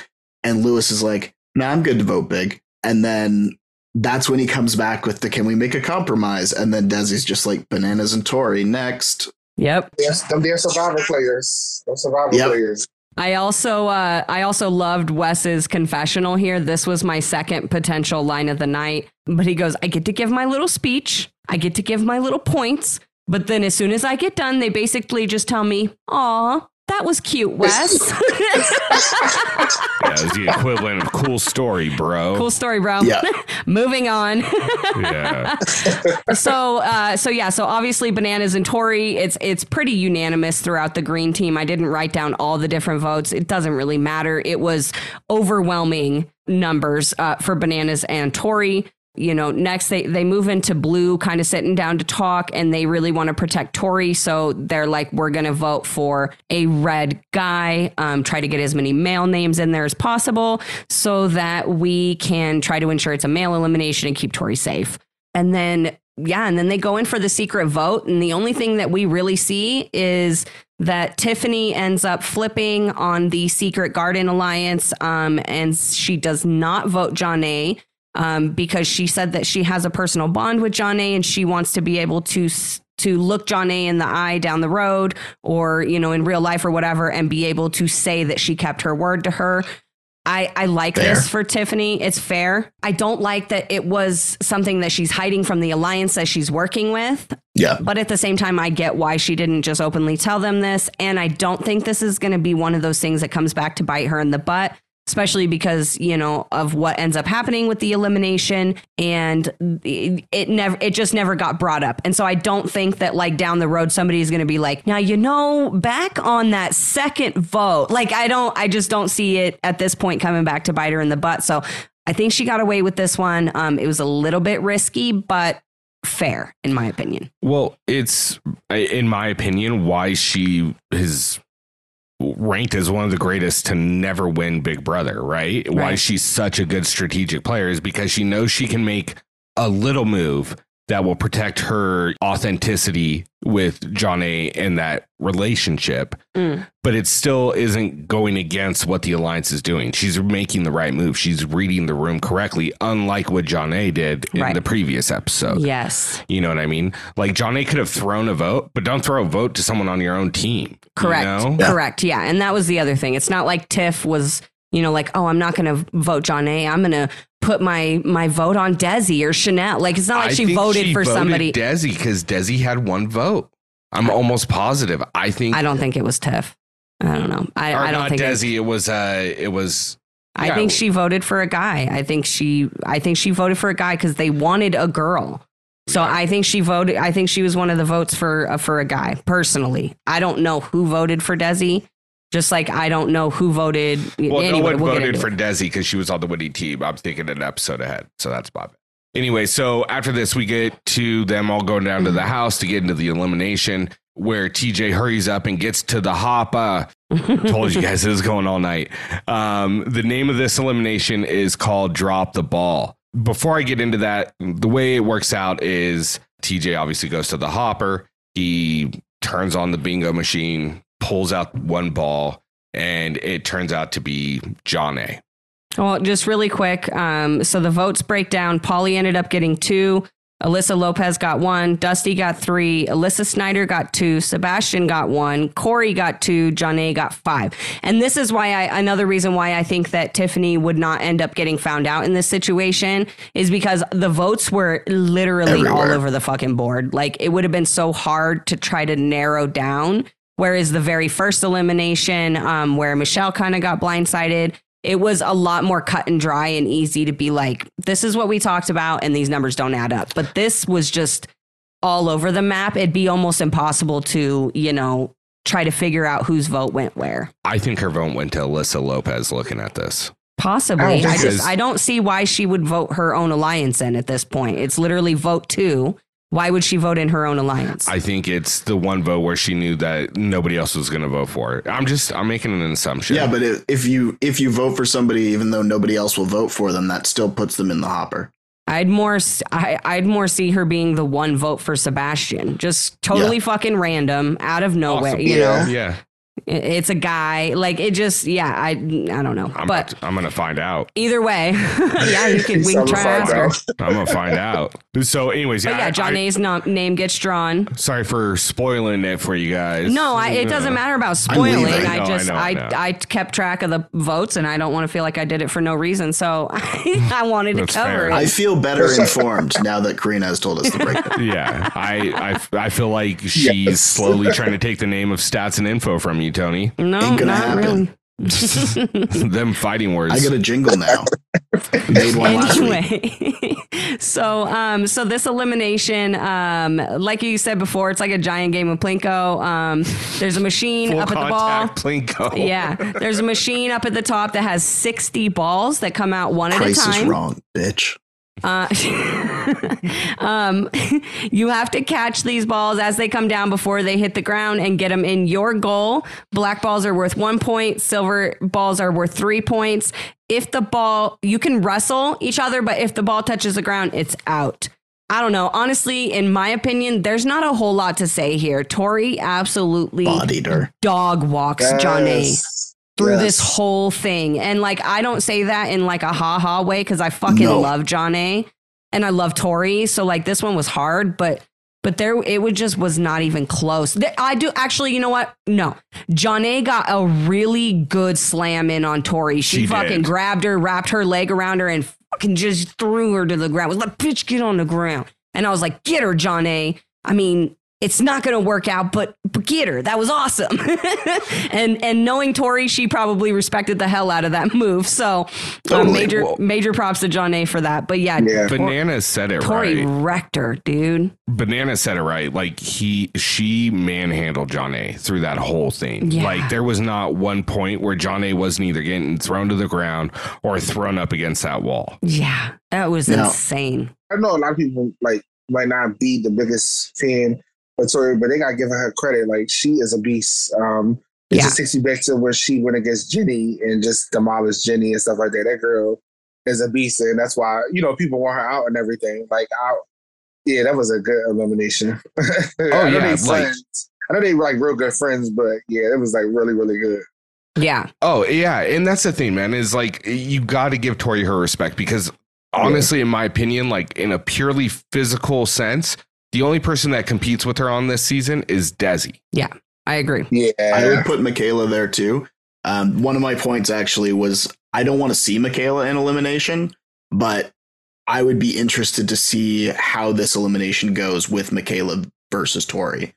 Michaela versus Tori. Oh wow. Thinking back to like, Mm, I don't know, know. Corrina, you've seen Millennials versus Gen Xers, yeah? Mm-hmm. So I'm thinking like her then would have still been like somewhat of a force against Tori, but her now even more so. With the, I'm thinking like the, like the, the life one in the preserver. water. She's ta- yeah, he's talking about the water one that you yeah. yeah. okay. I, I I don't mean, know Tony. I don't know Tony because Yeah. you know, Yeah, I don't Tori- know. when she did the Jenny, you know, Michaela is like and here's Yeah. the thing: we have such a small sample size on Michaela in a physical. Yeah, but in a- same, Yeah. same with Desi. We have we really don't have any sample It- size of Desi on a head to head, one on one physical, eh, you know, situation. Um, and same with Chanelle. Like I, I personally think Yeah. that Chanelle would be another one, just Yeah, size that's wise, that could hold her own against Tori. But I don't know what her strength is or her endurance or any. Like it's so hard to put these new people in those situations because yeah. it's so different right? You know what i mean? But i mean i do think that the the level of competition in in a good handful of the women that are i, I keep saying new but that are coming in as quote unquote rookies from like survivor and big brother i think that this is a really good like batch of women for the challenge and i think like if michaela couldn't stand up to Tori in something like this now, if she continued to play the challenge and like train for stuff in the challenge, is definitely something I could see in the future. I just don't know what her training is like, her strength is like, you know what I mean, like all that kind of stuff. But I, yeah, the this class of quote unquote rookies, rookie females is. I hope they continue to play because I, I really like the majority of them from this season. They have staying power. Too. I love it. it's one of the strongest rookie female classes I think that In has ever time. been assembled. Yeah. Yes. honestly. yeah. So, anyways, Tori ends up winning this elimination 29 15. Like we said, it wasn't really that close at all, um, even with the edit. Yeah. Um, so, TJ gives Tori the option do you want to stay on Team Blue or do you want to switch it up? And she goes, Look, I that Team Red is looking real nice, but I see how you guys treat your women champs. So, I'm going to stick with Team Blue. Yeah. Ooh, shades. Yeah, like, and that's the thing. Like, I see us getting a version of Tori that we got in War of the Worlds 2, like after that Jenny West Yeah. elimination, where it's like, Come at me, fuck you, bitches." bitches. if you want to get rid of me, you got to come down here and get rid of me. And I don't Yep. think, like I said, outside of Desi, I don't think anyone wants that smoke. Amanda especially don't want that smoke. She already knows what it's Make about. you a fucking a manny pack, again. Yeah. But- fuck up. you know, it, it's one of those scenes. And I think it, I forget if it was Wes or Bananas who said it, but as bad as they felt for Jonna getting fucked up down there by Tori, it was the perfect sign to throw at everyone to say, "This is what you're going to end up getting if you come against you us." You keep vets. fucking with us, yeah. You're going to get the best of us, Mhm. and it makes it exciting. Um, it Unless gets they get hyped. Amanda. Yeah, well, yeah. I mean, she's sorry. I'm she's sorry. The episode is almost over, so I got to get my last like shots in, okay? Because she doesn't do nearly as dumb of shit on episode three, so I got to get on my I mean, in before we're she's- done with episode two. she's barely a challenge legend, so they got to give her something, right? Anyways, so Speaking that of which, that's my line of the night. yeah, that's my line of the night Is it? too. Okay. Yeah, and that wraps up episode two. So let's get through that. So that's our line of the night, Tony. Who's what's what your was your of- favorite line of the night? So I had two. One was anybody got any raid from Tiffany, Yeah, Mhm. that was good. But secondly was when they were talking when they gave Tori the option to switch, and Wes just goes send Amanda over there. Yeah, that was actually funny. Yeah, that was good. that was pretty funny. What about you, Tony? Honestly, really quick Oh. before I'm sorry, before we move on, now that you bring that up, that um I, I'm sticking with my line of the night, but if Tori had defected to green and kicked Amanda off, How fucking stacked fire is that team now? Oh, they're not losing. That's like the USA Yeah. team on War of the Worlds too. They're not losing. Wow. Desi, Michaela, Tori, like what like dude, they're set. So, Talik, did you have a line of the night? Um, I guess when Wes was pleading his case and Desi was like Johnny Bananas, that was just I don't know what I just, just thought that was like it just made the poor just hard out and they just did not care. I thought that was so funny. It was great. Yeah, yeah, it was that's good. a good I one. love it. That's a really good one. Um, my MVP for the episode, it's Tori. I mean, that performance and elimination oh, are we doing shows. MVP? I'm I'm doing it. I'm already Okay. on it. So uh, that's the one I'm going with. Is it, it's Tori? I mean, Who was like- your favorite confessional giver? Confessional. oh fuck giver. uh, confessional giver? Mm-hmm. For the episode. Probably Wes. Okay, because of that fair. that moment where he was like, and they're like, "All right, cool story," you know, kind of thing. It's, Mhm. Yeah. it- the self awareness of the situation is just you can't go wrong, and Wes is gonna deliver. So Yeah, that's true. I if we're if we're doing MVP, I will also um toss the, that that one's just so hard because like there were two eliminated weird shit. But I, I'll give it to Tori too. But my confessionalist one, I went back and forth on this one a lot, and I actually ended up giving it to Desi. Like I just feel like her the way she told the story and the way that her confessionals kind of carried the episode from the start of the plan to executing her plan um, was just so well done. And I love Desi in confessionals, and she's so freaking pretty to look at. She could just give confessionals all day, and I'd be fine with that. Um, so yeah, so I gave mine to Desi this time. So I've got two. Um, Desi, for one, pretty much for the exact same thing that you said came from the exact same portion of the episode, but also Dusty because he's just like he is quite literally, as he said, a kid in a candy shop. Yeah, He is such a fan of the show, and then he is absolutely the everyman. He is the viewer in the show that he loves, and the confessionals that he's giving, you can just tell that he's a super fan, and he's so giddy to be there and so jazzed to do like anything, any challenge, and just be around all of these people that it's fun to watch him be so excited to just be there. hell yeah, I love it. Talik, did you have like a favorite confessional giver person? Um, I'm gonna say Desi. I feel like, like you said, Desi is pretty to look at. I feel like she can create Yeah. so many memes because her facial expressions and everything. So I'm Yes, definitely, her, I'm definitely would give that to her. MVP. I'll give it to Tori. You know, she could Nice. like it would have been fun to see her switch, be in the spot. That would have been great TV. But you know, yeah, I'll give it to Tori. Yeah. I like it. I, like feel, it. I feel like we're gonna see a switch eventually. I, I don't think we're gonna get this stagnant. I think- oh, I'm gonna I stay coming with the team. Yeah, Yeah. I I, think it's coming up soon. Anyway, we'll get into that. Yeah, but, Desi's uh, my MVP, by the way. I missed that. But oh, okay. oh, okay. for doing Cool. the daily twice, for throwing down Bananas and Tori as the first vote, it was definitely a tag team between her and Michaela as far as the conversation went. Mhm. But to at least based on the edit, the start of those dominoes falling was her waiting for Wes to finish and following it up with Bananas and Tori. Yeah. yeah. No, I like it. So that that wraps up our recap of episode two of Challenge USA. And you know what? Like I said, we're gonna go ahead and bookend that with Boom. episode three of the Challenge USA 2. And the title of that is Listen this ad from Spotify for podcasters. I'm kidding. That's it's a commercial. Enjoy.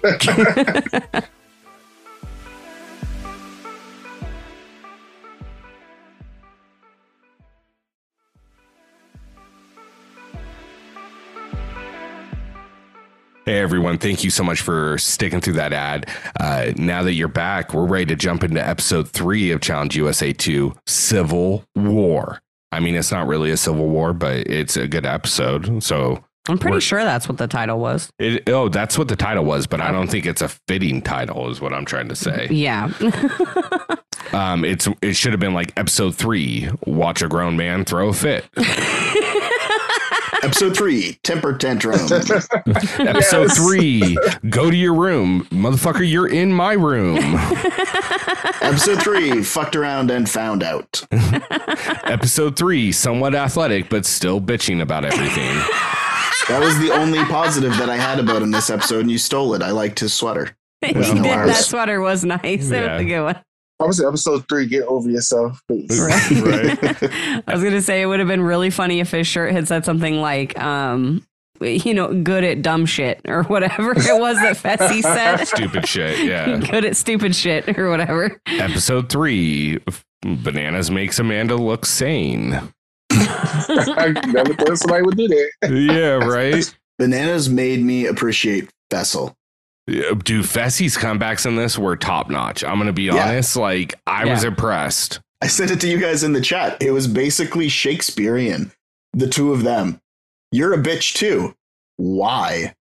What planet are you on? My own. That was funny though. That was funny, Tony. I was like, it was out of nowhere. I was like, what Yeah, it's like Fessel is laying on the bed. Not so caring. fucking nonchalant about it, too. Yeah. So, anyways, the start of this, we're, we're already diving like towards the end of the episode, but in the beginning of the episode, uh, it's, you know, everybody walking in the house after the Tori Jonna elimination. And Tori talking to Banana saying a lot of people wanted me out. And Bananas replies, Welcome to my world. Well, that's what happens when you do 22 seasons and win seven of them. Yeah. Let's just and be you honest. continually inform everybody that you've won seven of them.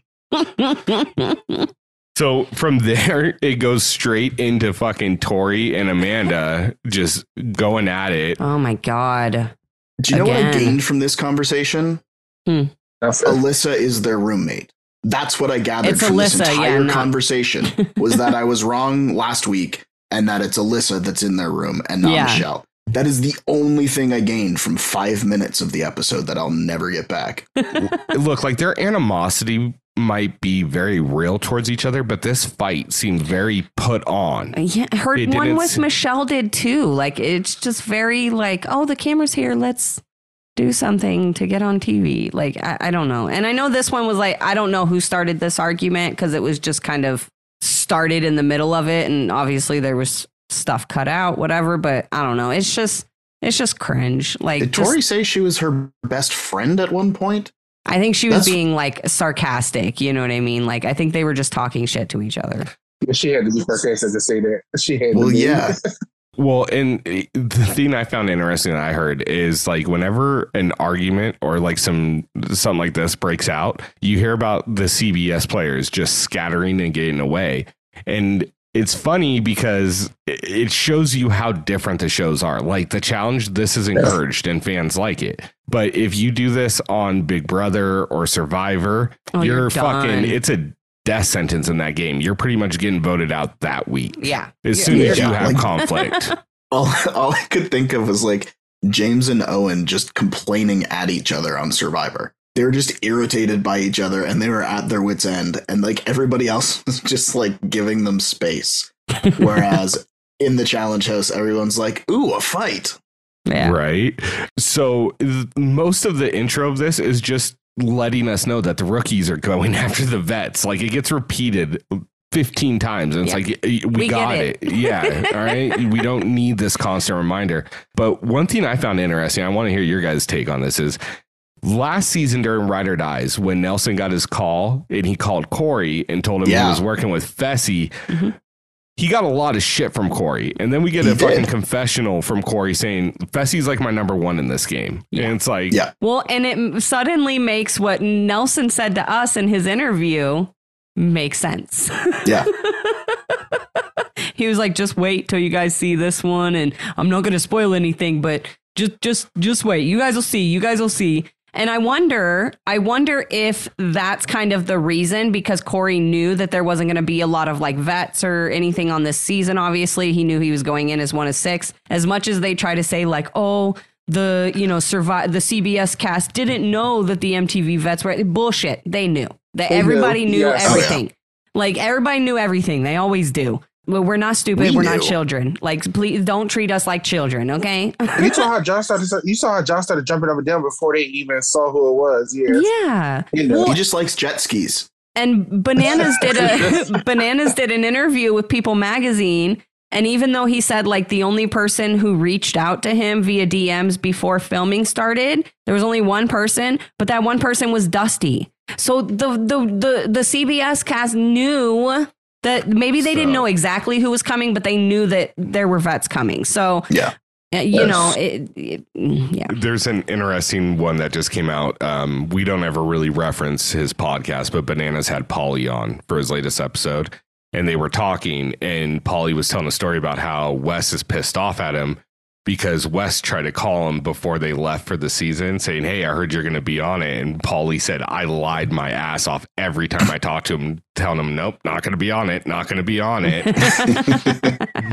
so, you know, I found that interesting. But yeah, a majority of people knew who was going to be on it. And even if they didn't, I know a majority of cast looks at spoilers. Yeah. And they could have literally looked at the spoiler while they were at the airport to see who was going to be on that season. Yeah. That's how fast they were coming out for Yeah. this. Exactly. Um, but if, to me, the part that happened next in this episode was really the best part of this whole episode because to me, it, it transcends once again the challenge. yeah. And Absolutely. that's Paulie sitting in the room with Tori and them having the conversation about what we were just talking about, Paulie's evolution uh, in his character arc in the show. And he talks about, you know, he recognized some things about when he was on television as far as him trying to portray this alpha male status um, because growing up in sports and athletes and kind of like a traditional home, he always questioned his sexuality, but just never was open to it. And he talks about also going to therapy about his fact of like always seeming to come into every season with a chip on his shoulder and trying to get in people's faces and start fights. And he realized he was kind of putting his worst foot forward instead of his best foot forward Mhm. and you know he talks about understanding his insecurities and working on that and it's to me that's something that's bigger than the show because it's not about him telling Tori that it's about that conversation happening and being edited into the show and somebody else seeing that Yeah. and it helping someone else and that's bigger than reality tv Yeah. and and I, I i really wanted to make sure i i brought that up because it, it was just such a refreshing thing to see you Yeah. know, especially from paulie No, I, I agree, and and and just touching on the thing about you know like it transcending beyond reality TV, beyond the challenge, beyond the show. You know, this is this is massive, and I know a lot of people have had like some back and forth, like did Paulie just come out as bisexual on the show? Blah, blah, blah. Yes. Yes, he did. And he even has an article that was titled that way and written that way posted on his page. So yeah this did it with was glad this was a massive moment and i just if, for me this was a real moment where we got to see not the tv paulie not you know we got to see the real person and we got to see him be vulnerable in that moment and it was like honestly it was my favorite part of this entire episode yeah, Yeah. it yeah. Agreed Absolutely. And I mean, like Sarah and I talked about it as well. I mean, this season has been like a complete. We always try to go in like blank slate on returning players as well as rookies Yeah. and things like that, so that we have the opportunity, if there has been growth, to kind of like make note of that and change our opinions accordingly. Yeah. And Paulie's one of them, where like that moment and being so vulnerable and so open and like being himself and kind of letting that guard down was amazing to see. It was great for whoever's going to see that and feel empowered because of it. yes I don't want to diminish it by saying that I wish that it was given a bit more time to breathe, but I do wish that it was given like the teensiest bit more time to breathe before it was like before we moved on and we never mentioned it or touched on it again. Right. I do agree with that. Yeah, it did feel very like from that right into okay, now let's go into the daily and do this, you know, this thing and Yeah. yeah. And he said, I believe that he said that there were some confessionals where he spoke about it as well. hmm Yeah. And they, based on the edit, like they didn't make Include it 'em. into the finished product. But yeah, even just like something to sort of close that scene off. yeah Right. Yeah, But I yeah, agree it with that. I'm glad that it's it was done because something that like Rick, you've talked about a lot is how the real world was sort of your window into a lot of conversations that you weren't having or you weren't privy to in your upbringing. So it could be a matter of like, this is something for the challenge. This is that one, like that kind of tipping point. And and that's look, I'll give credit where credit's due to Bunim Murray because they do make sure that well, they don't make sure, but it seems like they always put this into one of their shows if they have the opportunity to, if someone's going to be vulnerable like that. Mhm. And the fact that it was on CBS, where instead of a couple hundred thousand people watching the episode, you're getting over couple million. It's it's you're getting close to two million is such a huge thing, you know, for that Yeah. to be on television. Um, so and so shout outs to Bunim Murray, CBS, and uh, but most importantly, Paulie Calafiore for Yeah. for being open and vulnerable and willing to have that conversation for himself and everybody else. Yeah. Yes. Absolutely. I cried um that part. I guess because being friends with him and stuff like that, and knowing stuff, and for him to like say that on TV, then an article comes out today. You could just uh, like me and Tony talking about. You could tell that like from his first season that you know him explaining like how he had to act like he's a different person, you know, and like when you know it's just like so dope to see like your friends like soar or just you know go to therapy and just try to change, you know, because I know he gets a lot of flack, which is Yeah. A lot of flack. But you know, the seed, I think that was a good highlight. That's you know they did. That was like really really good. Shout out to them. It humanized him. It, it's like Yeah. one of the few times we're going to sit there and say, "Good job, production, for doing the right thing." Yeah. you know what I mean. Yes. Very true. God, it's so funny. uh, you know, it, and it makes what happened in this episode so much tougher, right? Because now I want more. I want him to do really good Yeah. now. Yeah, I want to see more Paulie. Yeah. Um, and not that I didn't prior, but it just reinforces that fact. Right. Yeah. Uh, And like Tony said, they didn't give this much room to breathe because right from there we head into the daily. So to kind of shift gears, this daily is called capsize. What they have to do is they have to swim out to this boat. Uh, they have to flip it over because it has an answer key on the bottom. You can't swim underwater and look at it. You have they have to flip the boat over, and on the underside is the answer key, which is a list of flags, total of twenty of them Mhm. and it shows you how they have to be aligned. Then each person has to swim out to a buoy. They don't say how far, grab three flags and bring them back. And then they have to align the flags in the proper order and swim off to uh, a dock, basically. You have to race back to the dock that they jumped off of. Um, and the, the biggest rule is that um, only one person can swim at a time out to the buoys to get the flag, and everybody on the team must swim at least once. Yeah. So uh, red is up first.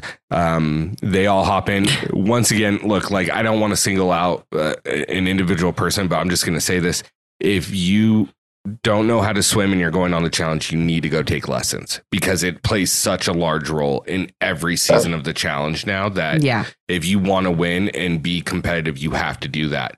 Um, thankfully, this was a team situation where in USA One, it was just a partner situation. And if you weren't stuck with Tyson, you were fucked if you couldn't swim. um, this situation, they were able to get two of their teammates to help swim out there. Which really quick, it, what that was for the red team. It was Dusty, and who else was help helping Tiff get out? Josh. Josh. Josh. Okay, so yeah, so obviously, like like Rick said, we're not going to sit here and you know bag on people. Y'all know how we feel about challengers who show up and don't know how to swim. But massive shout outs to Dusty and Josh for stepping up and you know making sure that they played their part on the team and helped get the people who couldn't swim out to the boat and then back to the dock. So. But what I did find interesting is that even those people who can't swim, quote unquote, who can't swim and had to have their their team help them, um, because all three teams had somebody on there who could not fucking swim and had to be dragged by another partner or by another teammate. Um, but and I just lost my thought. What was I talking about? Swimming People into swimming. Yeah.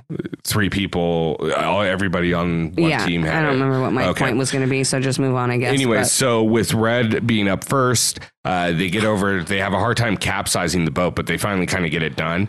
And it was cool to see Paulie kind of take the team captain role in that. yeah, And he was super like, how do I want to say this? He was very not so much reserved, but he held himself with a lot of poise in this situation, Yes. and it showed his his background in competitive sports as far as Division One soccer and the MLS. You could really see that from him.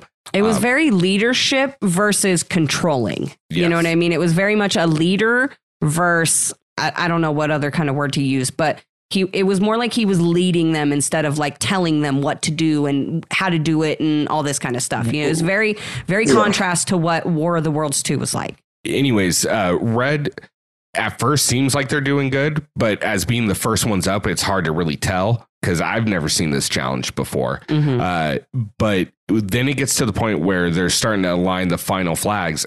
And Michele messes up the order from what I can tell in the edit. I don't know how accurate that is, Mhm. but it does seem like with Michele that when there is some pressure applied in a situation, she doesn't always handle it the best. She No. seems to kind of break in those situations, which is surprising because in Survivor, it's such a pressure filled game all the time. Mhm. And she did so well at it. You think that that would translate more over to the challenge. Yeah, yeah, I think she's slowly getting there, but it's like a little bit each season rather Yeah. than like over the course of a season.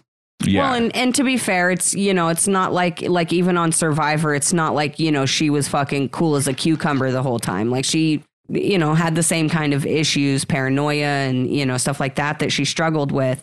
Um, but I think, like Tony said, like you can see it get a little bit better on each season of like a reality show competition show that she she plays on. And really quick, I remembered what I was trying to say earlier. Um, even for the people on the teams who ha- who cannot swim, they have to swim by themselves out to the buoy to get the flag. So like it just again reinforcing that idea that if you want to be on the challenge, you can't just assume or like rely on other people if you don't know how to swim. Like you have to learn how to swim.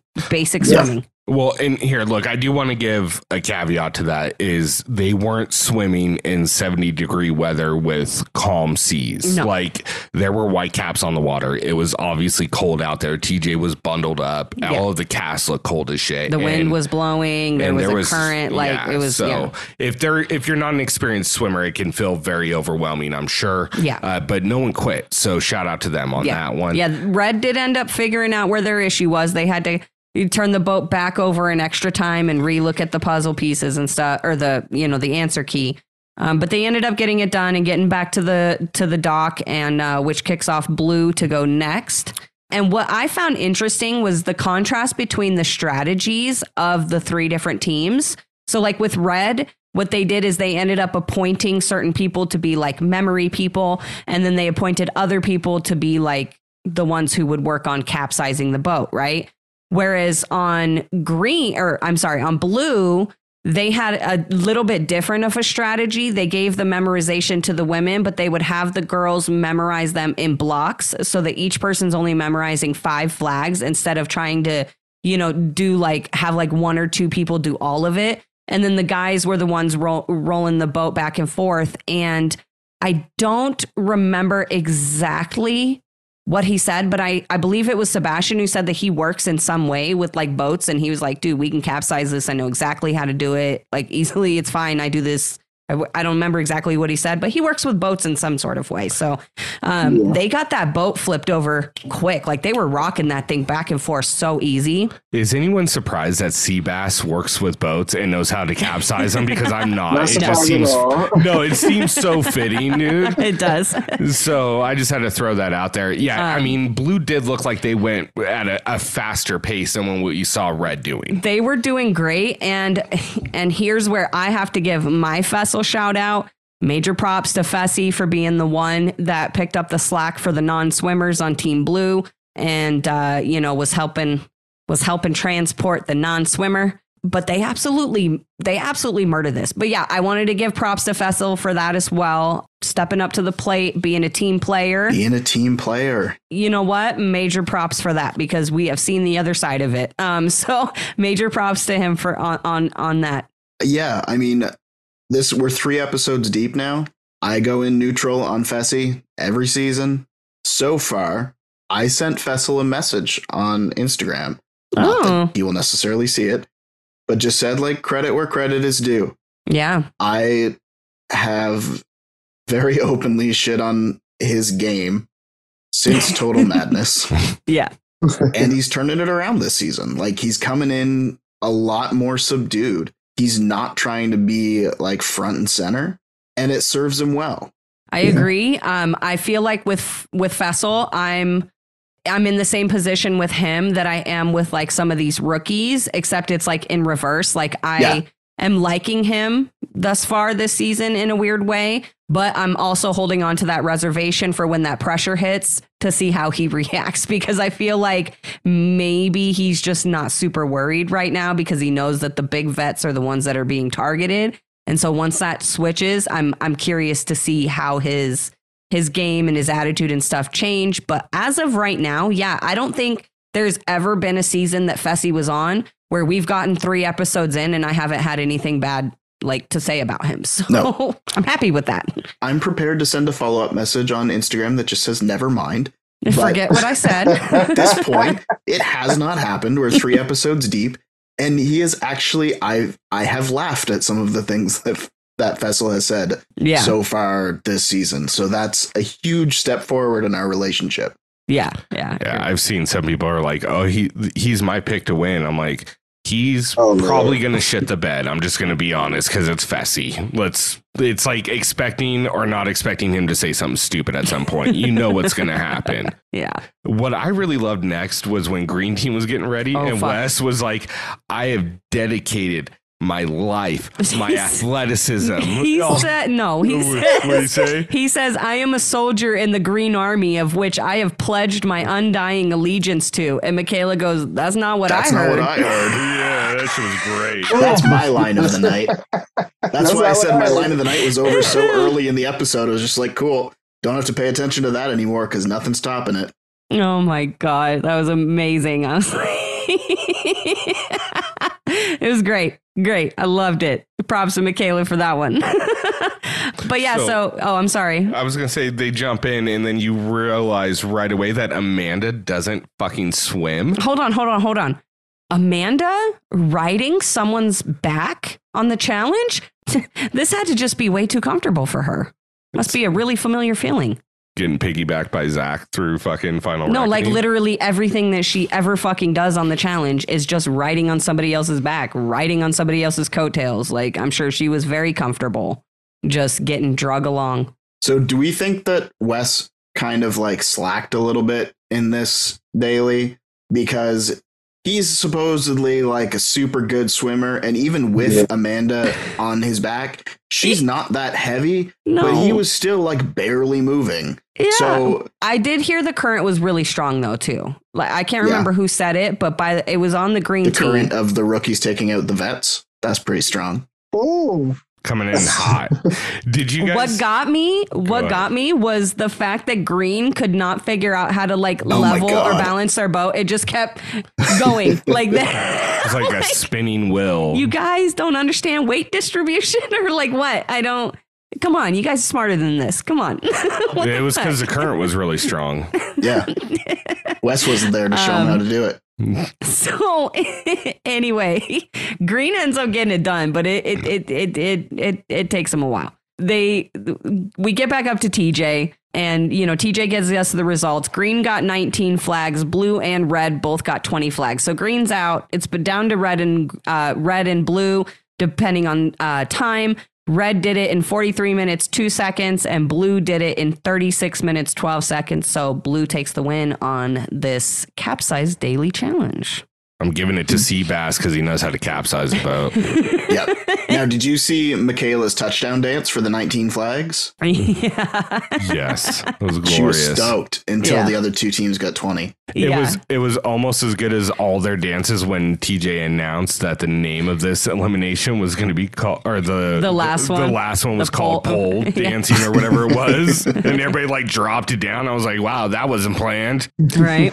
so yeah blue ends up winning so they've earned safety uh, for this episode um, we get back to the house and it goes right into and I love this part it was Alyssa and Cory and Alyssa basically strong arm, arming Cory into being like dude you're on the bottom you need to work with us Which was even better with the height differential yes Mhm. because she was just like giving it to him straight facts. Exactly. I loved it. So, yeah, so Cory ends up entering an alliance or an agreement with Alyssa Lopez slash the Secret Garden. And the, the reason I say it like that is because I don't know if she told the the the others, or if it was like a part that thing, or if it was just, hey, you have to vote with us, bro. Otherwise, Yeah. I think it was You know? it was just bringing the facts of you know you're at the bottom. Yeah. You know you guys are outnumbered. So why are you going to stay on a sinking ship instead of working with us and getting a little bit further? right, exactly. Well, and, and not only that, I think she sort of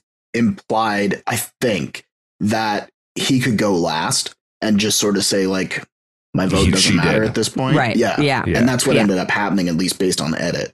yeah, And look, it's it's a smart fucking move and it made me even more impressed with Alyssa. yeah, Yeah. The ability Yes. to not only have that conversation with a tenured vet and then convince them Yeah. That's a solid fucking move. And just for that social gameplay alone, I hope she gets a call back. Yeah, I, I really Yeah. like Alyssa L. And actually, leading into Alyssa L, so blue blue team goes in for their little nomination meeting, and Tori kicks this off by saying that she feels that some of the people on the blue team voted Jonna in as like a, a direct Yeah. shot against her. And Alyssa turns to her and she's like, "Well, maybe you shouldn't take it as like a direct shot against you. Maybe it's not always about you." Yeah. And oh, that right seen there, that right there is my line of the night because yeah. I watched it five times just so I could write it down exactly. Maybe you It was d- perfect. Maybe you need to not think about it as so direct and think more strategically of maybe people wanted Jonna out. Maybe it's not always about you. So my Yeah. vote's for bananas. God yeah, these rookies ain't playing. yeah, They Dang. they came she to took notes play. from Sarah Lacina. Um, but what I did find interesting in this, uh, in this, uh, well, I guess it's really not that surprising. I was expecting Tori to want a revenge on Amanda. It does make sense what she says. She's like, "No, I don't give a shit about Amanda. There's bigger f- fish to fry," and she throws her her vote on Desi, which fucking fair, Tori. That that's a smart ass move because I'm gonna tell you right now, Desi's probably Yes. not somebody you want to go to a final with. You know what I mean? So or an elimination against. or an elimination against. So totally fair. You know what one got me though? Was the fact that Fessy fucking voted for Michele. That fucking killed Bananas me. and Michele. Yeah, that killed me on the inside. I was like, oh, he's, He must be trying to apologize to Amanda for sleeping with a fan. He's got a girlfriend now too, That's, which is wild. so- Okay. Well, he had a he had a girlfriend when he slept with a challenge fan too, so you know it's fine. Ooh. When did Cory turn into Marlon Brando during the uh, nominations, though? he was fine talking to Alyssa and then lost his voice on the way to the nomination table. And it just proceeded to get worse throughout Yeah.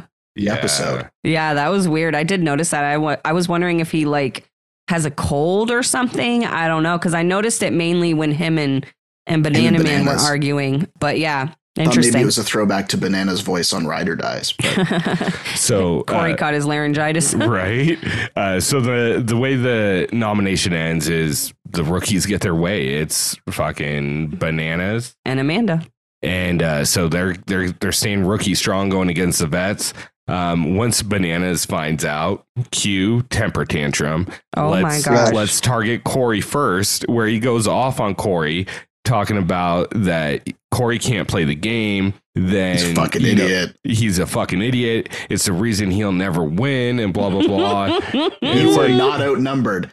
Yes, you were. There are eight people to a team, and two of them are vets. That leaves six people to outnumber two people. Six is bigger than two bananas, just in case you didn't know that. that math does math. yeah. Yeah. Bananas would have thrown in both Fessy and Cory without blinking. Hello. Yes. Exactly. Bananas would throw in his mom without thinking. Yeah, Like, like Oh, I'm wow. going to do my best to be on my best behavior because I respect Dusty and he's a fan of bananas and he's on the draft team.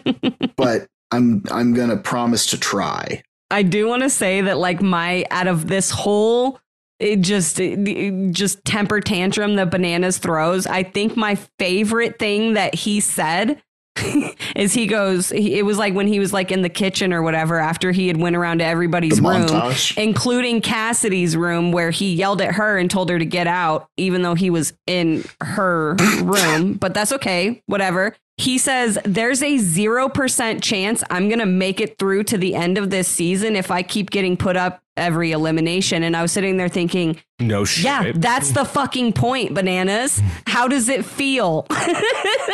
Yeah, that was up there with Tori last episode where she's like, the green team's behind this. No shit, Tori. They were the ones who put up the They won. nominees.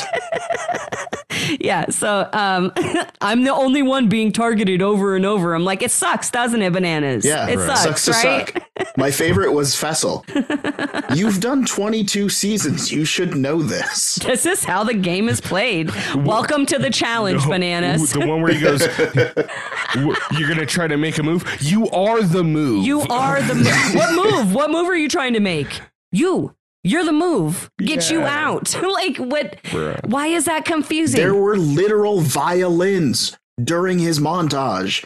And I wrote before the montage, cue the violins as soon as he saw his name. And then 10 minutes later, the violins actually started with an overlay of Chris Underwood being like, it's a subtle manipulation. No, actually, let me take that back. It's an obvious manipulation. yeah, Look. like I'm just gonna throw bananas words back at him right here. All's fair in love, war and the challenge. Yeah. Sorry, bananas. You don't get a free ride just because you're one of the goats. And in fact, that is why people are going to consistently come for you until you go home. And I'm sorry, but mm-hmm. like you don't just have a right to the final or a right to the end of the season because you're bananas. Okay. Like No. Yeah. i- i- if you're getting the rookie treatment this year, and I'm sure that it sucks, and maybe Oh, well. you'll think about that next time you try to do this to somebody. Probably not. Oh, you mean the times he did it for 21 straight seasons? Yeah, exactly. Like fucking This one's cry. different, Rick. This is about him. You know what? Uh, Per Alyssa L. Cry me a fucking river. Okay, that might even be my line of the night. Cry me a fucking river. okay, Jesus. So to switch up the pace a little bit, one thing that really impressed me is when Red was having the team meeting and Paulie called it out, like, "Oh, they're gonna go ahead and split the vote between me and Josh. yeah, That's Yep. what's gonna happen because they're not voting a girl." yeah. And pretty much exactly what fucking happened, you know, for the most part. I realized that I did have a second thing that I did appreciate about Bananas this episode is when that red meeting was happening. At one point, Amanda says something, and he's like, "You're not even on our team. What are you doing? She doesn't here? even go Who here. invited her? You can't sit with us. Um, No. n- I'm I'm actually glad that you brought this up because I'm going to make my prediction right now that this moment, this action, this move by Amanda is what is going to fuck her and send her home because Green Team is going to figure out that she is like colluding with Red Team over here to vote her own team in when she had plenty like and she tries to play it off like she had no option but to vote for a, a green guy on her team in order to keep herself out of the Olymp. But that's not true. You could have fucking voted for Paulie. You could have fucking voted for Josh. You could have like there's anyway. I feel like so it's very similar to the Jonna situation. I feel like this is going to be one of the ones that gets found out and this is going to come back to bite Amanda in the ass. Was anyone else surprised that Bananas wanted to go against Tyler? Because it, it felt Yeah. like an odd choice to me. I was surprised too. Yeah, it felt a little odd until he kind of explained it. You know, he was like size and, you know, like just build and stuff. I'm like, okay. What shocked me was like at first he brings up Monte and then he's like, but that's a really big guy. And then, you know, and so they kind of move. backpack flashes. Th- yeah, exactly. So they kind of move past that, and then that's when Tyler, or, you know, Banana starts talking about wanting Tyler, et cetera, et cetera. Fast forward to one of his confessionals right before the elimination, and he's like, "Hoping Monte's name gets pulled," and I'm like, "What? What? What happened here? Because what happened to Tyler and Monte being too big of a guy? Like, I don't. Okay, Yeah. that's you mean during the Sure. confessional cam that nobody else got? It's just there for Bananas, apparently, who said that it feels like it's his rookie season, which couldn't be the truth because he wouldn't be here now. That's literally what I have in my notes. It says banana confessional quote, it feels like my rookie season again. And then I said, not true, or you'd be home already. Two episodes Even late. Sarah said that. Like Sarah is a casual previous season watcher, yeah. and when he said that, she's looked at me. She's like, "Didn't he go home first? And I was like, "Yep, he did." People don't forget, okay? People They don't, forget. They don't. That's how they console people who go home first. They say, Bananas went home first, his yeah, rookie season. that's literally exactly what we say to people. Hey, it's okay. Bananas, the goat of the, you know, quote unquote, the goat of the challenge. He went home first his rookie season. So you'd be all right. You know, like Yeah. we literally said that to so many people on the first season of USA One. Like, so Probably that's, two that's people. hilarious. Yeah. But no, we said it to a lot of people. No, like even even people I can't remember exactly who, but anyway, it doesn't matter. It. So from the from the the special banana confessional, aka banana cam, aka all the special shit that bananas always gets. Don't call it a banana cam. That's a different show. Uh, th- he's had it before. That, they, that that's what it was called, and it- I hated it. Anyway, um, we move into the elimination, um, and TJ gets to the hoppa, and uh, quickly he quickly gets to the hoppa and uh, breaks out the votes. Um, so the bro- the the brotes. The votes break down as such. Josh It's the bro gets votes. Right? Josh gets two, uh, Tyler gets three, Chanelle gets one, which is r- I really weird. I want really to. hoping I was she got hoping. choked. I want to know who fucking put her laid name in her there. out. So, oh, she would have wrecked her. Oh, She wouldn't. I mean, I don't know because this is such a weird fucking. What- Anyway, hold on. What was that, Talik? I said, I know. I would love to. I need y'all to get to the bottom of who did it. I need y'all to right? answer. I know. I got to figure it I'm out. surprised. She, I'm surprised she got a vote. I'm so surprised. I was too. Um, and then Paulie got three, and Monte got five fucking votes. Wow. And you know who gets pulled out of the hoppa? Paulie. What? Uh, no. Like what? No. These the first and the third elimination are really proof that like you could have one in Yeah. there Yeah. and go in just as easily as if you have five. Yeah. Oh, yeah. Like It, It- yeah. it's it just happen, luck of the draw. yeah. mm-hmm. You know. and that's why I know this this is I didn't give bananas the opportunity to say this, but like that's why you don't burn vote because you could get anybody Yeah. to go in. You could go in on a burn vote. Oh yeah, you totally can, and it's it's really just luck of the draw. Look at that 1st Mm-hmm. elimination. You know what I mean? Like Yeah. it shouldn't have been Michele based on numbers, No. but there we go. Although I do want to say just like how like like serendipitous. I don't even know if that's quite the right word, but how ironic it is that it's bananas. Paulie gets pulled with, you know, his he had three balls in there with his name on him, gets pulled out of the hoppa. And they get put up against each other in an elimination that is eerily very similar to one they've already gone against each other in, except the last time Paulie was not the one standing with his arm raised. Um, but I just found that very like I, I don't want. I'm not saying it's fixed or anything like that. So y'all listening, yeah, I'm, that's not what I'm saying. I was just saying it. It was just very. It just struck me as a little bit, a little bit odd. Like the chances of something like that, right? Like I don't know. It was it was highly coincidental, which makes me suspect. Exactly. Thank you. Yeah. It should have been something physical. Agreed. Oh, that would have been Yeah. awesome. It, well, Um, at the at the very least, it should have been not stand on an ice cube and throw Are you, beanbags at are you light. talking about the one that they did in the pool?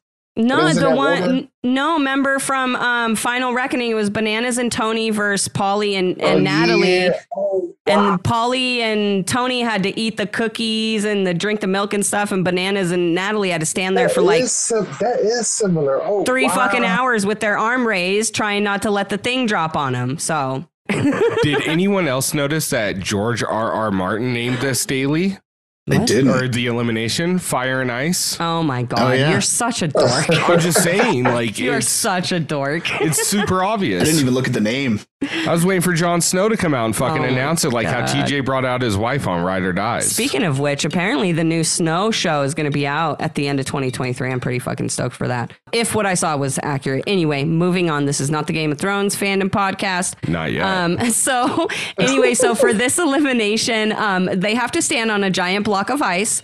Um, holding their arm in the air, and their arm is, you know, connected to a bucket of fish guts, a very large bucket of fish guts.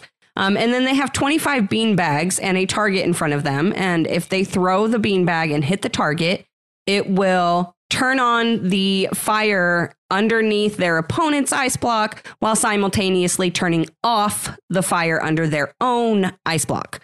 But they only have 25 bean bags, and when the bean bags are gone, you're SOL with whatever situation you're in.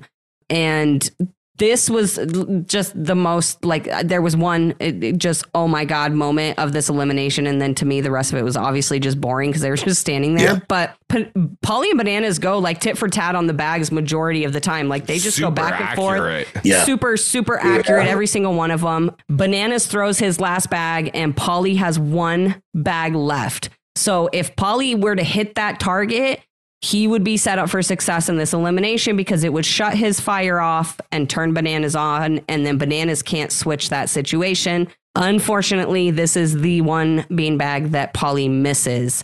Um, so paulie's fire stays on while bananas fire stays off and now it just becomes a game of who can stand there and not drop their bucket with their you know with whether the fire's on or whatever Again, there's not a whole lot to talk about with this. Unfortunately. Paulie's ice ends up melting quicker because his fire is on, uh, which gives Bananas the win. But they did stand there with their arms raised in the air for 38 minutes. That's a long ass fucking time. I know that doesn't sound like much to just like your arm up there, but literally, like if you're listening right now and you think that this elimination would be easy, I want you to just go for like 15 minutes. Just hold your No, arm You don't even have to do that. Go for five. just hold your arm in the air and and in the exact same spot. You can't be like up and moving it around and stuff. It's got to be up above your head and you have to hold that shit there.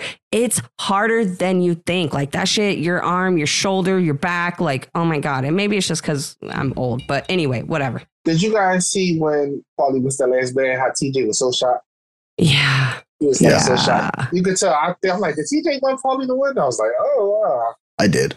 I liked. I forget who said it, but it was right in the middle of the elimination, and they're like, "Paulie is looking into Banana's soul." Yes. think it was I think it Tyler. was Tyler. Was it yeah. Tyler? Yeah. it was I don't know if it was Tyler. Maybe Monte or Lou. No, I know. yeah, I I, don't know. it was Tyler, and Tyler's such a bro. He has a great game face.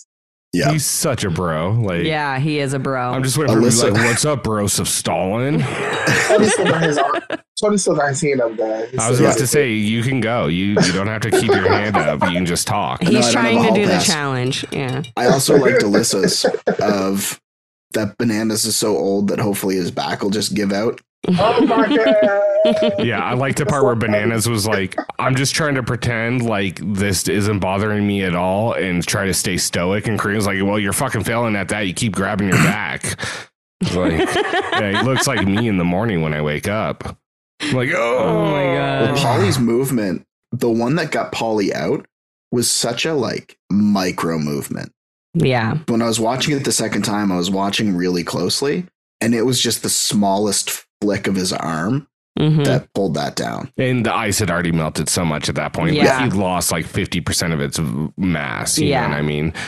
So, anyways, like Tony said, uh, he, Paulie ends up getting eliminated, which one of the, honestly, for the first time, like where I was really upset to see Paulie go. Yes. Like Same. I wanted him to stay in this one. I thought he could have really done well this season with the competition that was there. yeah. Um, I agree. I did love the fact that he ran up and hugged TJ when TJ said goodbye. Yeah. I Yeah. love that so Oh. much. It was very cool.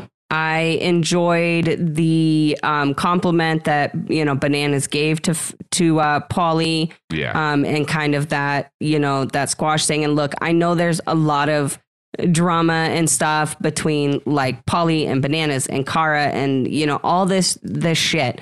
But there is with like Amanda too, and he was fine with Amanda, and you know, and so I, I just I I like when maybe they're not friends like outside of the game and you know maybe they don't call each other and hang out on the weekends and stuff but i like when people are able to put their differences aside for the betterment of like the game and these two definitely tried to do it so just props to them for that Definitely. And Sarah wanted me to make sure that I also mentioned that Sarah was as upset that Paulie went home as I was. yeah Um, because and especially like his his like last little confessional there, I 100% got choked up. no yeah uh, because like I wanted him. He was on such a trajectory to have such a redemption season and to be eliminated this early, but then personally for me to be eliminated by Bananas, yeah who I was already annoyed was there to begin with. I'm just like, this is adding insult to injury at this point.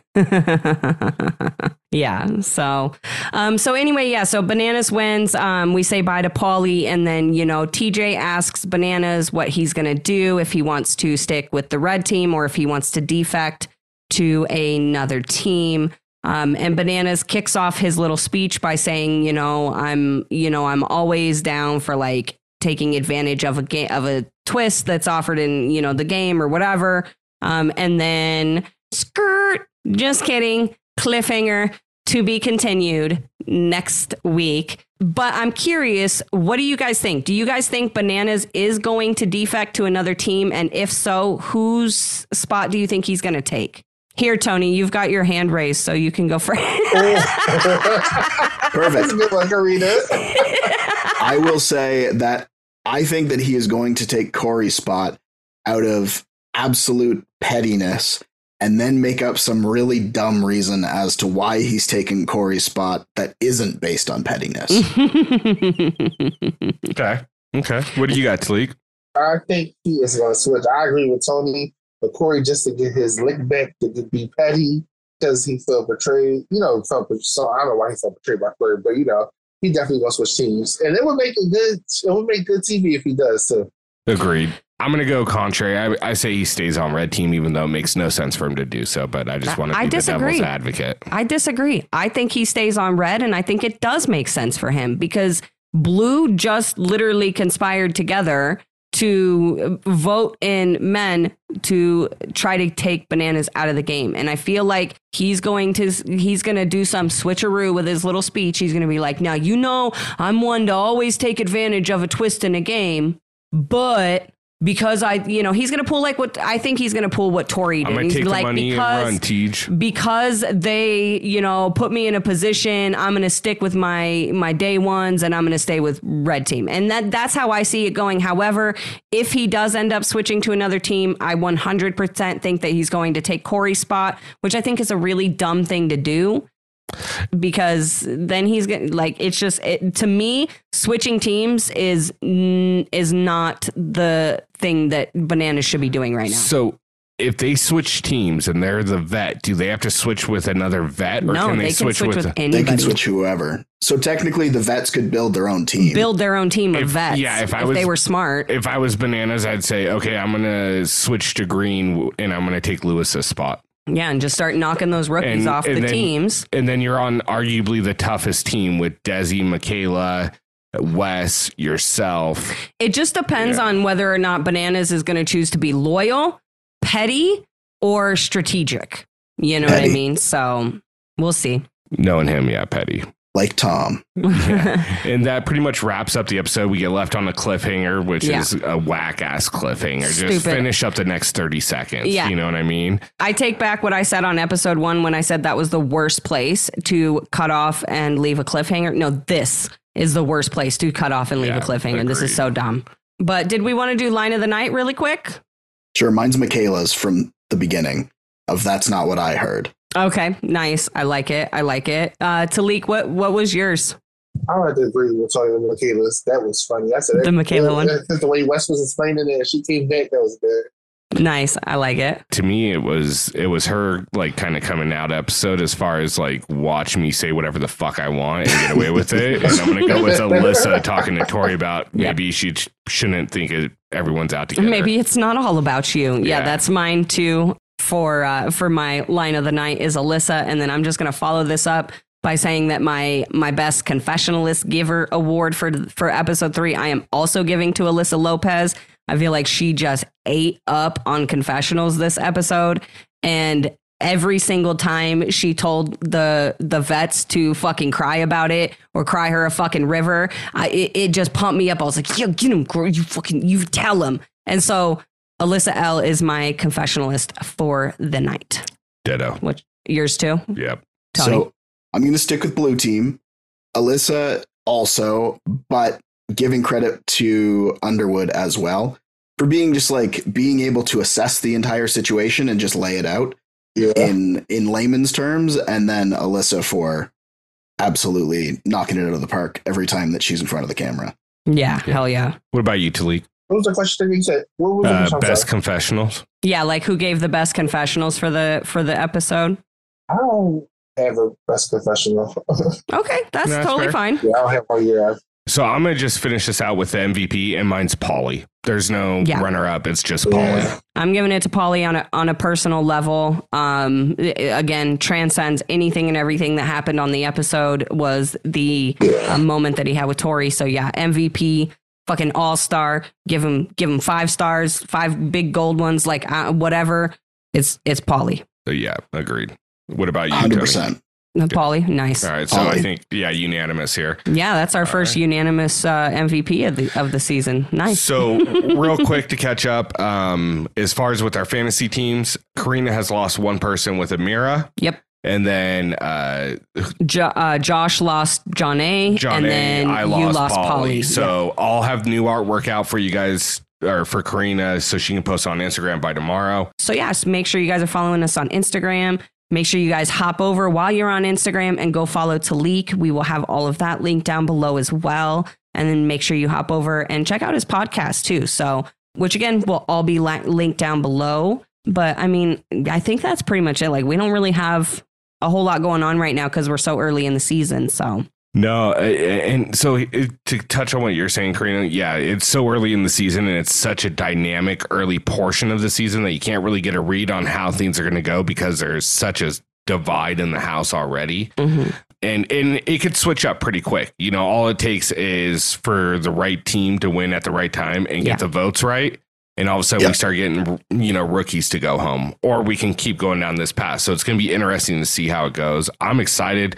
Look, I kind of I know I hyped up the season, but I was kind of walking in with like bated breath. Like I don't know how good this is going to be, and it's really delivered for me mm. on all facets of what I look for in the show. So I'm I'm really excited for the next episode. agreed. Agreed. Definitely. Well, I think that's about everything for us, guys.